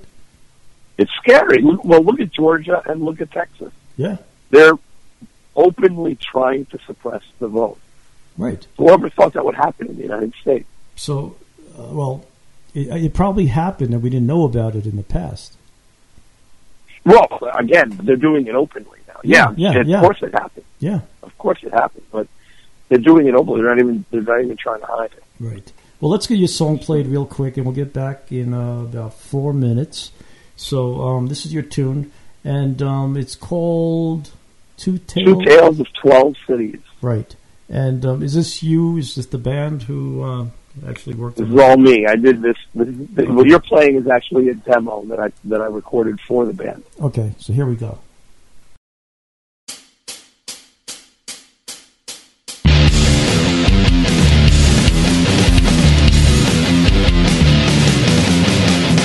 Take me to Aleppo, where there's fighting in the streets. A nation that once could have been was left in defeat. Only in Aleppo, there are fathers fighting sons. In a land we thought that time forgot, but it turns out we were wrong. Only in Aleppo can we close our eyes. Only in Aleppo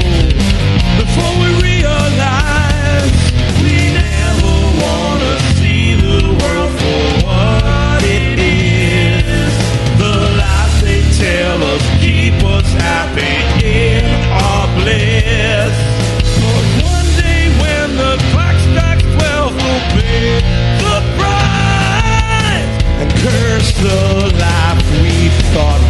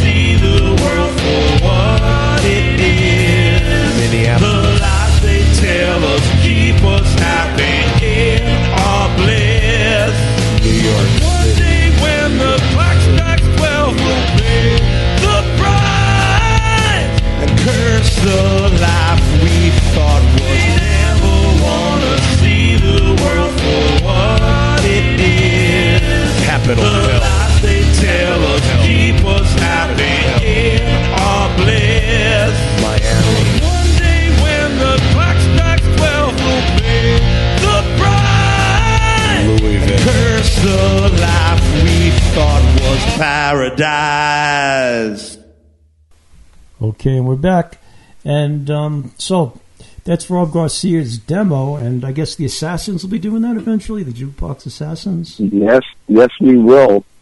When all this shit's over, yes, we will. Yeah. And so um, is that the only, that's the only band you're actually working with now? Yes. Good, okay. Uh, I was I was working with an Elton John tribute band, but um, we lost our drummer. To, I, I'm pretty sure it was COVID. yeah. Um, he got sick and, and he passed away. Jeez. That's Wow. that's on hold. Yeah, yeah. I'll, I'll tell you, this COVID thing is is another nightmare. I, we, we we got hit with so much in such a short amount of time that um Let me tell you something. I had it, and I consider myself very lucky. yeah But in my 57 years of being alive, that's the sickest I've ever been. It really is. And and I, I had it in December. I still don't have my taste and my smell back. yeah It's it's a bitch. yeah yeah. It's it's real. It's real. no, it's, def- it's definitely real. Have you been vaccinated yet? Uh, not yet. I'm I as soon as they open the door for me to get vaccinated, I am going to go get it. I don't care which one I get, but uh, I still should be. Um, I still should have antibodies in Yeah. my body. I had my first shot, um, Moderna, um, Thursday, I guess was it? I guess it was Good for you. Yeah, but you have to wait four weeks for the second shot, and then four weeks after that is when they tell you. So I'm still in the house for two months. I'm still stuck, you know. So Oh, okay, gotcha. yeah, so Moderna. See, we live in Florida. We're, uh, I'm, I'm in the, in the Wild West. It doesn't matter here. yeah, I know. I'll be Yeah. honest. Doesn't matter. Yeah, I, I mean, I, I'm sure I could go out if uh, if my wife let me. um, Right, right. yeah, if my wife let me go out, but um, uh, she's not letting me do anything till they say I'm safe. So I'll take my second shot in four weeks. They sent me my date already, but then once you take that second shot, they they uh, suggest that you stay away from everybody for another four weeks. That's the Moderna. Some of them are are quicker, but you know, again, Yeah, well, again, I took the first thing I get my hands on. You know, Okay, yes, and of course you want to be out and about uh, as badly as anybody else, but like we're in this loop now where we- we're kind of used to being home. yeah.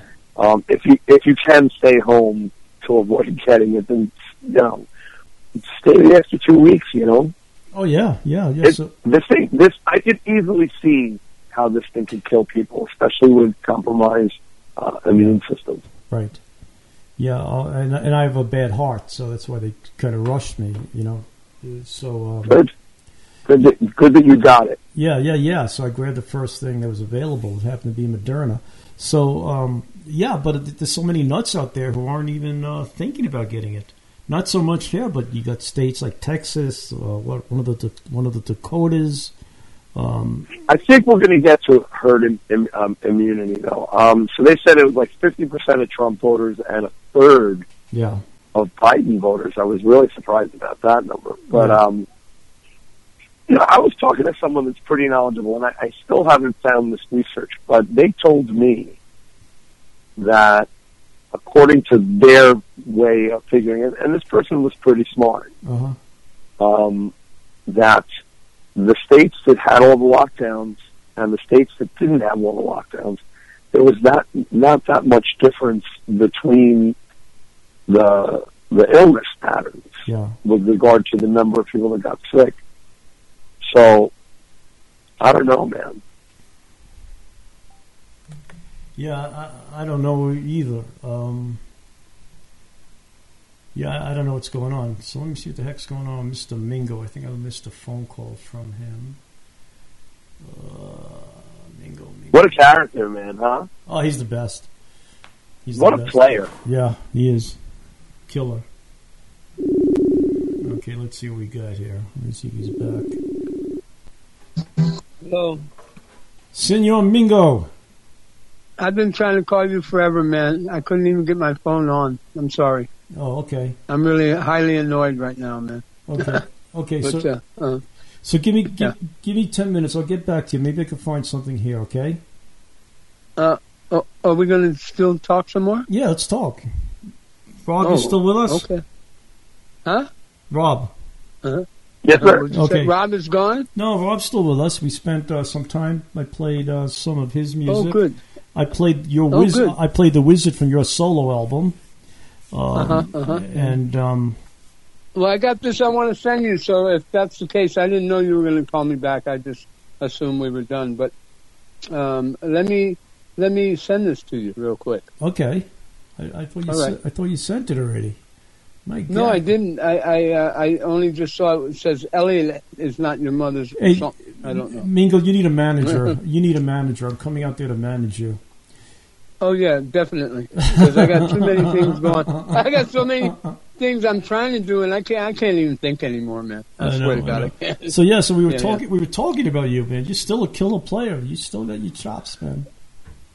Oh, oh, then way way supar- superior to what it was back in those days. I, I can tell you, I'm sure of that. And, I mean, and I don't know what people thought of me then, but you know, I mean, I just I just been playing out. Hey, I didn't tell you, man. I played the other day, and this cat that was from the San Francisco, he was the conductor of the San Francisco Orchestra. Yeah. He heard me playing, and it was so like tight, and it was turning so many corners, and like in dynamics that he hadn't heard before with this kind of configuration. And he's seen these guys play before, and I was just sitting there. He asked me to, to come and play with the orchestra, and also he wants me to write some music for them. Wow, That shit is funny. pretty cool. You know, I love it, man. Pretty pretty cool. Wow. Because I, I have a lot of uh, music, uh, classical stuff that I've written lately. But Yeah. anyway, yeah. Okay. I'm, I'm going to find this thing. I'm going to send you some. okay. These, yeah. So you send it, and uh, um, hey, so Rob, w- w- w- anything you want me to tell Mingo? Tell him I love him. Oh, okay. Rob said he loves you, Mingo. Oh man, man. Tell him thank you, brother. I'm glad that somebody out there still, Yeah, uh, he's still remembers me. yeah, he's the last Yeah. guy who loves you. That's it. After him, it's nobody. yeah, I, I, yeah, I know. Him and Sambo. Him and Sambo. yeah, yeah. I understand. Car- I understand. Carlos Santana still loves you too. oh yeah, I'm sure of that one. Oh, I don't. Know. I don't know. I, That I, don't even talk to me, man. I don't know. Anything, I don't know anything about that. But um. Yeah, yeah. He's still mad at me for quitting the band. Oh, that I don't I know. lying. So um, yeah, I know. So so let's let's run through some of your uh, resume. You were Santana, Uh-oh. Return to Forever. Uh, you mean, uh, are we on radio yeah, right now? yeah, We are? yeah. I th- okay, I thought we were taking a break and I was going to send you some. Go ahead. But you could send, Uh, me, go send, ahead. send me the music anyway. But you, Okay, I'm going to send it while we're talking. you did Santana, you did Return to Forever, you did Al's band, you Uh-huh. did um, blah, blah, blah, Tubes. Yeah. Now, did you also work with um, um, Mahavishnu? No, I, you know what, man? I never, I never, I never played with Mahavishnu. I never even sat in with him. Okay. I see- sat in with Weather Report a lot of times. oh, you did. Oh yeah. Uh huh. Okay, how was that? Joe Zawinul was he was hilarious. Yeah. Joe, uh, man, I got to sit in with them with the original lineup with Miroslav Vitous and Eric Oh, really? On dr- drums Yeah. and uh, Daum Romeo on percussion.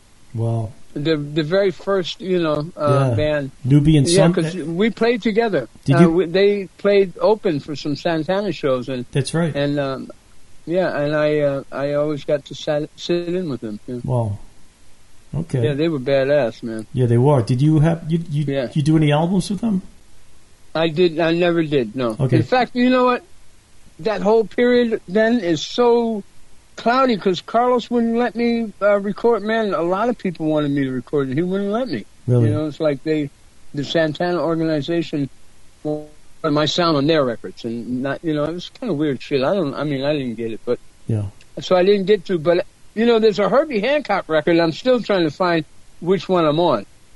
Because there's one that's really, really good, and and uh, I got to play with Herbie, Oh, and that was really a lot of fun. Now, when you played with Herbie, Yeah. was Patrick in the band? Patrick Gleeson, or was it after that? Uh, Patrick Gleeson Yeah. was not playing with Herbie. I don't think Herbie Hancock. Yeah, yeah. Uh, no, Pat. Pat was not in the band. Okay, so he was there before you. Okay. No. Well, yeah. I- Well, I guess. I mean, I just did the recording, this session with them. But um, I remember when you know we all played with Mike, and, and there was one thing Eddie Hen- and uh, Eddie Henderson on bass, Okay. and um, Pat and me, and uh, uh, I think that's when they tried out Pat Thrall, and that's when uh, you know Automatic Man was getting ready to start. You know, okay. that was a fun thing. Yeah. Yeah. Automatic Man was a badass band. Oh hell yeah, Donnie Harvey and and Yeah. And yeah, man, that was really good. Bayete and Yep, and uh, Pat and uh, Mike. You Yeah. know, that was a really kicking band, man. Yeah, yeah. Do you know that band, Yeah. um, um, Rob? Do you, do you, ever, you know Automatic Man? I have not heard of them. No. Okay, Automatic Man was a band that uh, Mike Shrieve um, uh, financed, I think, after he left Santana, Yeah. Santana. And um, uh, uh, Pat Thrall was the guitarist. Uh, uh, Todd Cochran, Bayete, was um, the keyboard, Keyboard. player, singer, and uh, Donnie Harvey was a bass player in that band. And man, they were a kick-ass band. They great funk, great electronics and stuff. And yeah, uh, yeah. And Donnie Harvey was also a great guitarist. You know. no, I, I never met Donnie. You know, he passed away. You know, I, I just Yeah. Oh, okay. uh, yeah, I, I never had a chance to, to hook up with Donnie, but um, I, I you know I, I you know I know Michael well, and I know uh, Todd pretty well, and um, Uh-huh. So um, yeah, so Todd Cochran, who was uh, uh, one of the name Bayete at the time, um, worked with uh, man, who did he work with? Uh, Bill Withers, and uh, tons and tons of great jazz guys. like everybody in the Did he jazz get to world. play with Frank?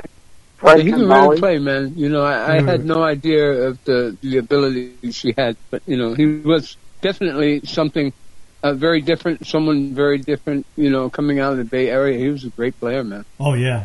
What you were know, you, and sing, he did a lot of the vocal stuff too. yeah. What were you saying, Rob? Did he get to play with Frank Gambale when he was with Chick Corea ago? Yeah, I believe he did. And he also worked with guys like um oh shit, I just forgot it. He worked with David uh, Frank Sanchez, I Gambale- think, uh, someone yeah, like that. Yeah, yeah, he worked with Sanchez. He worked with almost everybody. Frank Frank Gambale was one of the best guitar players I ever I just saw heard live. from him not too long ago. Yeah. In fact, uh, Todd also worked with um, Carl Palmer. He was in the Carl Palmer band for a while. Oh, really? I didn't know that. Yeah, yeah, yeah. Speaking of which, you know, I did a record with uh, uh, Patrick Moraz. You did? Yeah. Well, I, I, I, you know, I'm starting to like, you know, because I'm doing this thing. Uh, I'm just trying to uh, find all these albums that I'm on. There's, there's Right. a lot of them that I, I just have forgotten about, and that's another one. Patrick Moraz. It was at a, a, a castle in Switzerland somewhere, really? and I was the only one playing. They sat, uh, yeah, the, there's drums and the, and the, like when you come walk into this castle, it was really intense, man. yeah. But it was fun, you know. Wow. Uh, yeah, I'm starting to remember all these uh, albums and things that I'm on, and I, I don't know the names. I'm Julian Priester's another one, uh, a trombone player. You hit to him? Oh no, no, no, no. I know Patrick yeah, yeah, man, badass dude, boy. Yeah. Yeah, yeah, man. You know, I mean, just brilliant players from from the area and and well, in Europe. Um, you know, when I left, I, I was able to, you know, I just people called me for recording. I just jumped on everything because I wanted Hey. to play with everybody, man. So, Yeah. so, so Mingo, listen. I was talking to uh, um, Rob, and um, like you, he's you know he's, he's he has Hispanic blood. And uh, what do you think? Uh-huh. What do you think about the world today? A shit show or what? What do I think about the world today? Yeah. Ooh. Man, that can go so many different directions. That's a heavy question. Yeah, but you're a heavy Um, guy. I I think that uh, huh, I think we're all delu- dis, uh, I man, wow, that's that's so heavy to answer the question. I think that we're um, we're being steered like uh, like cattle. That's what I think. Okay. I think that there's there's a big picture that none of us can figure out, and we're and we're being um, uh, blindfolded. You know, Yeah. we're being blinded by by we're blinded by science. yeah. um, you know, uh, I mean, I've been thinking about you know what makes it so heavy. This question is I've been thinking about this for like last six months, really deeply. uh-huh. And I mean, I keep telling, you know, friends of mine, hey man, you know, if I were you, I would be prepared for something very heavy getting ready to happen. And, and don't be surprised when it happens. All this COVID thing and all this, you know, man, I, I- don't know what, what, you know, making people, uh, all of a sudden, you know, you have to, uh, uh, curfew and all that kind of thing. You know, I've lived in a couple countries where, where there's been, uh, you know, where the, where the government controls everything. Right. And you know, I got a funny feeling, man, that that's what's getting ready to happen here.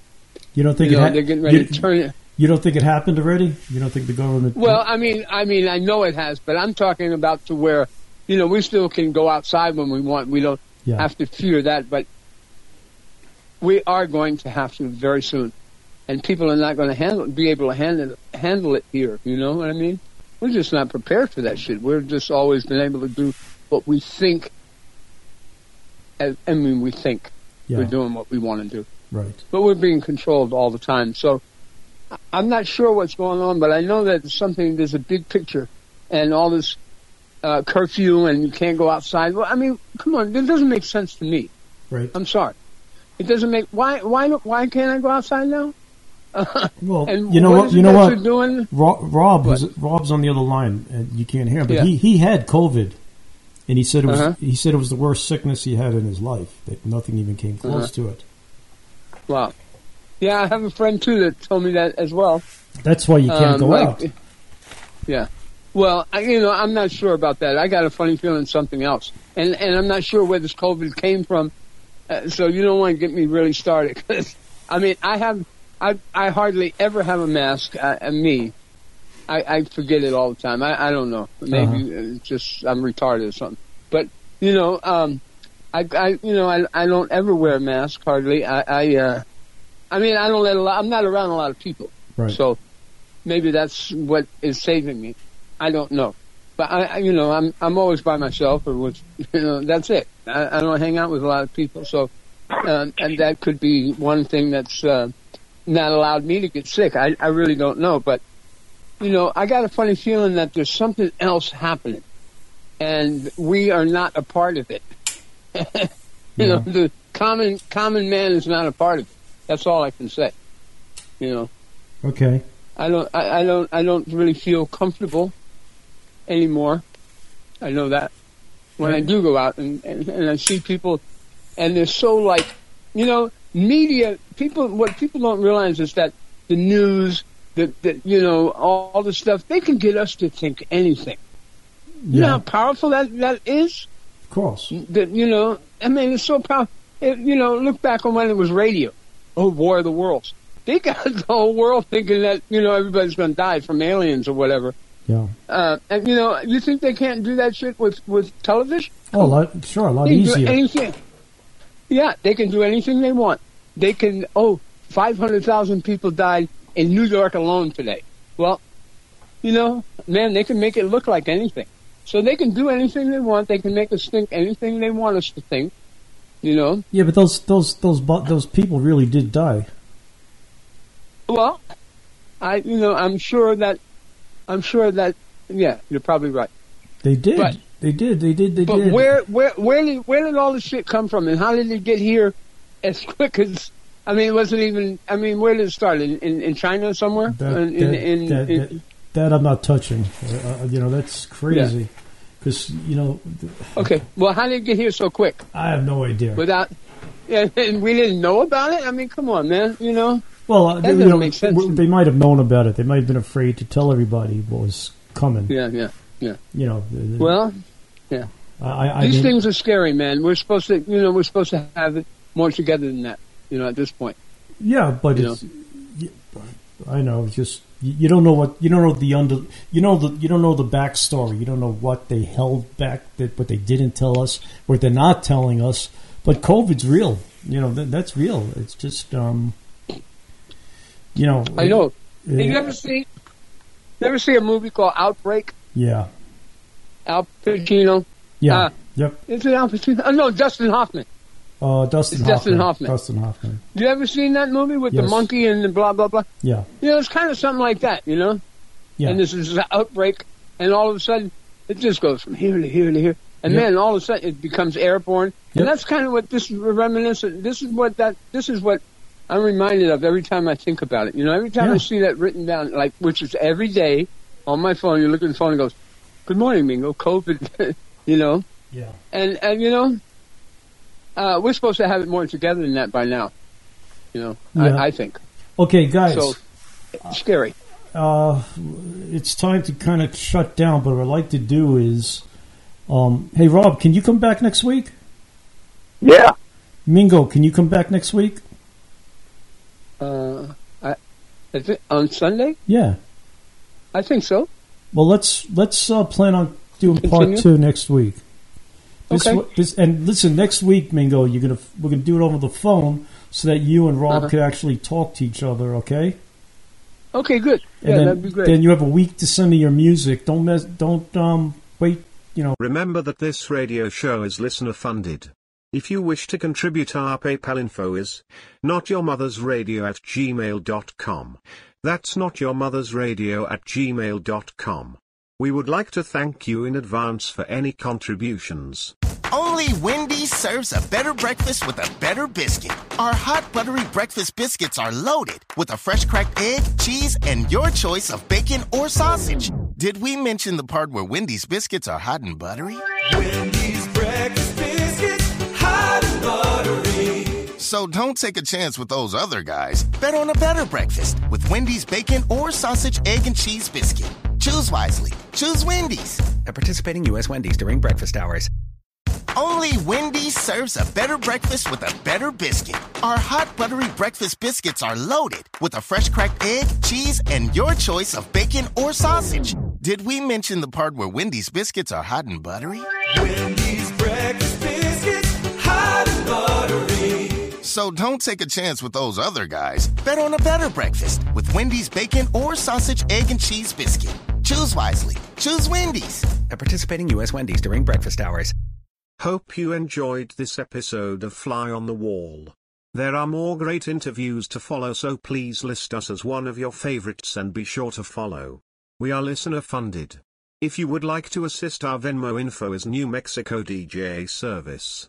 The PayPal info is New Mexico DJ Service at gmail.com.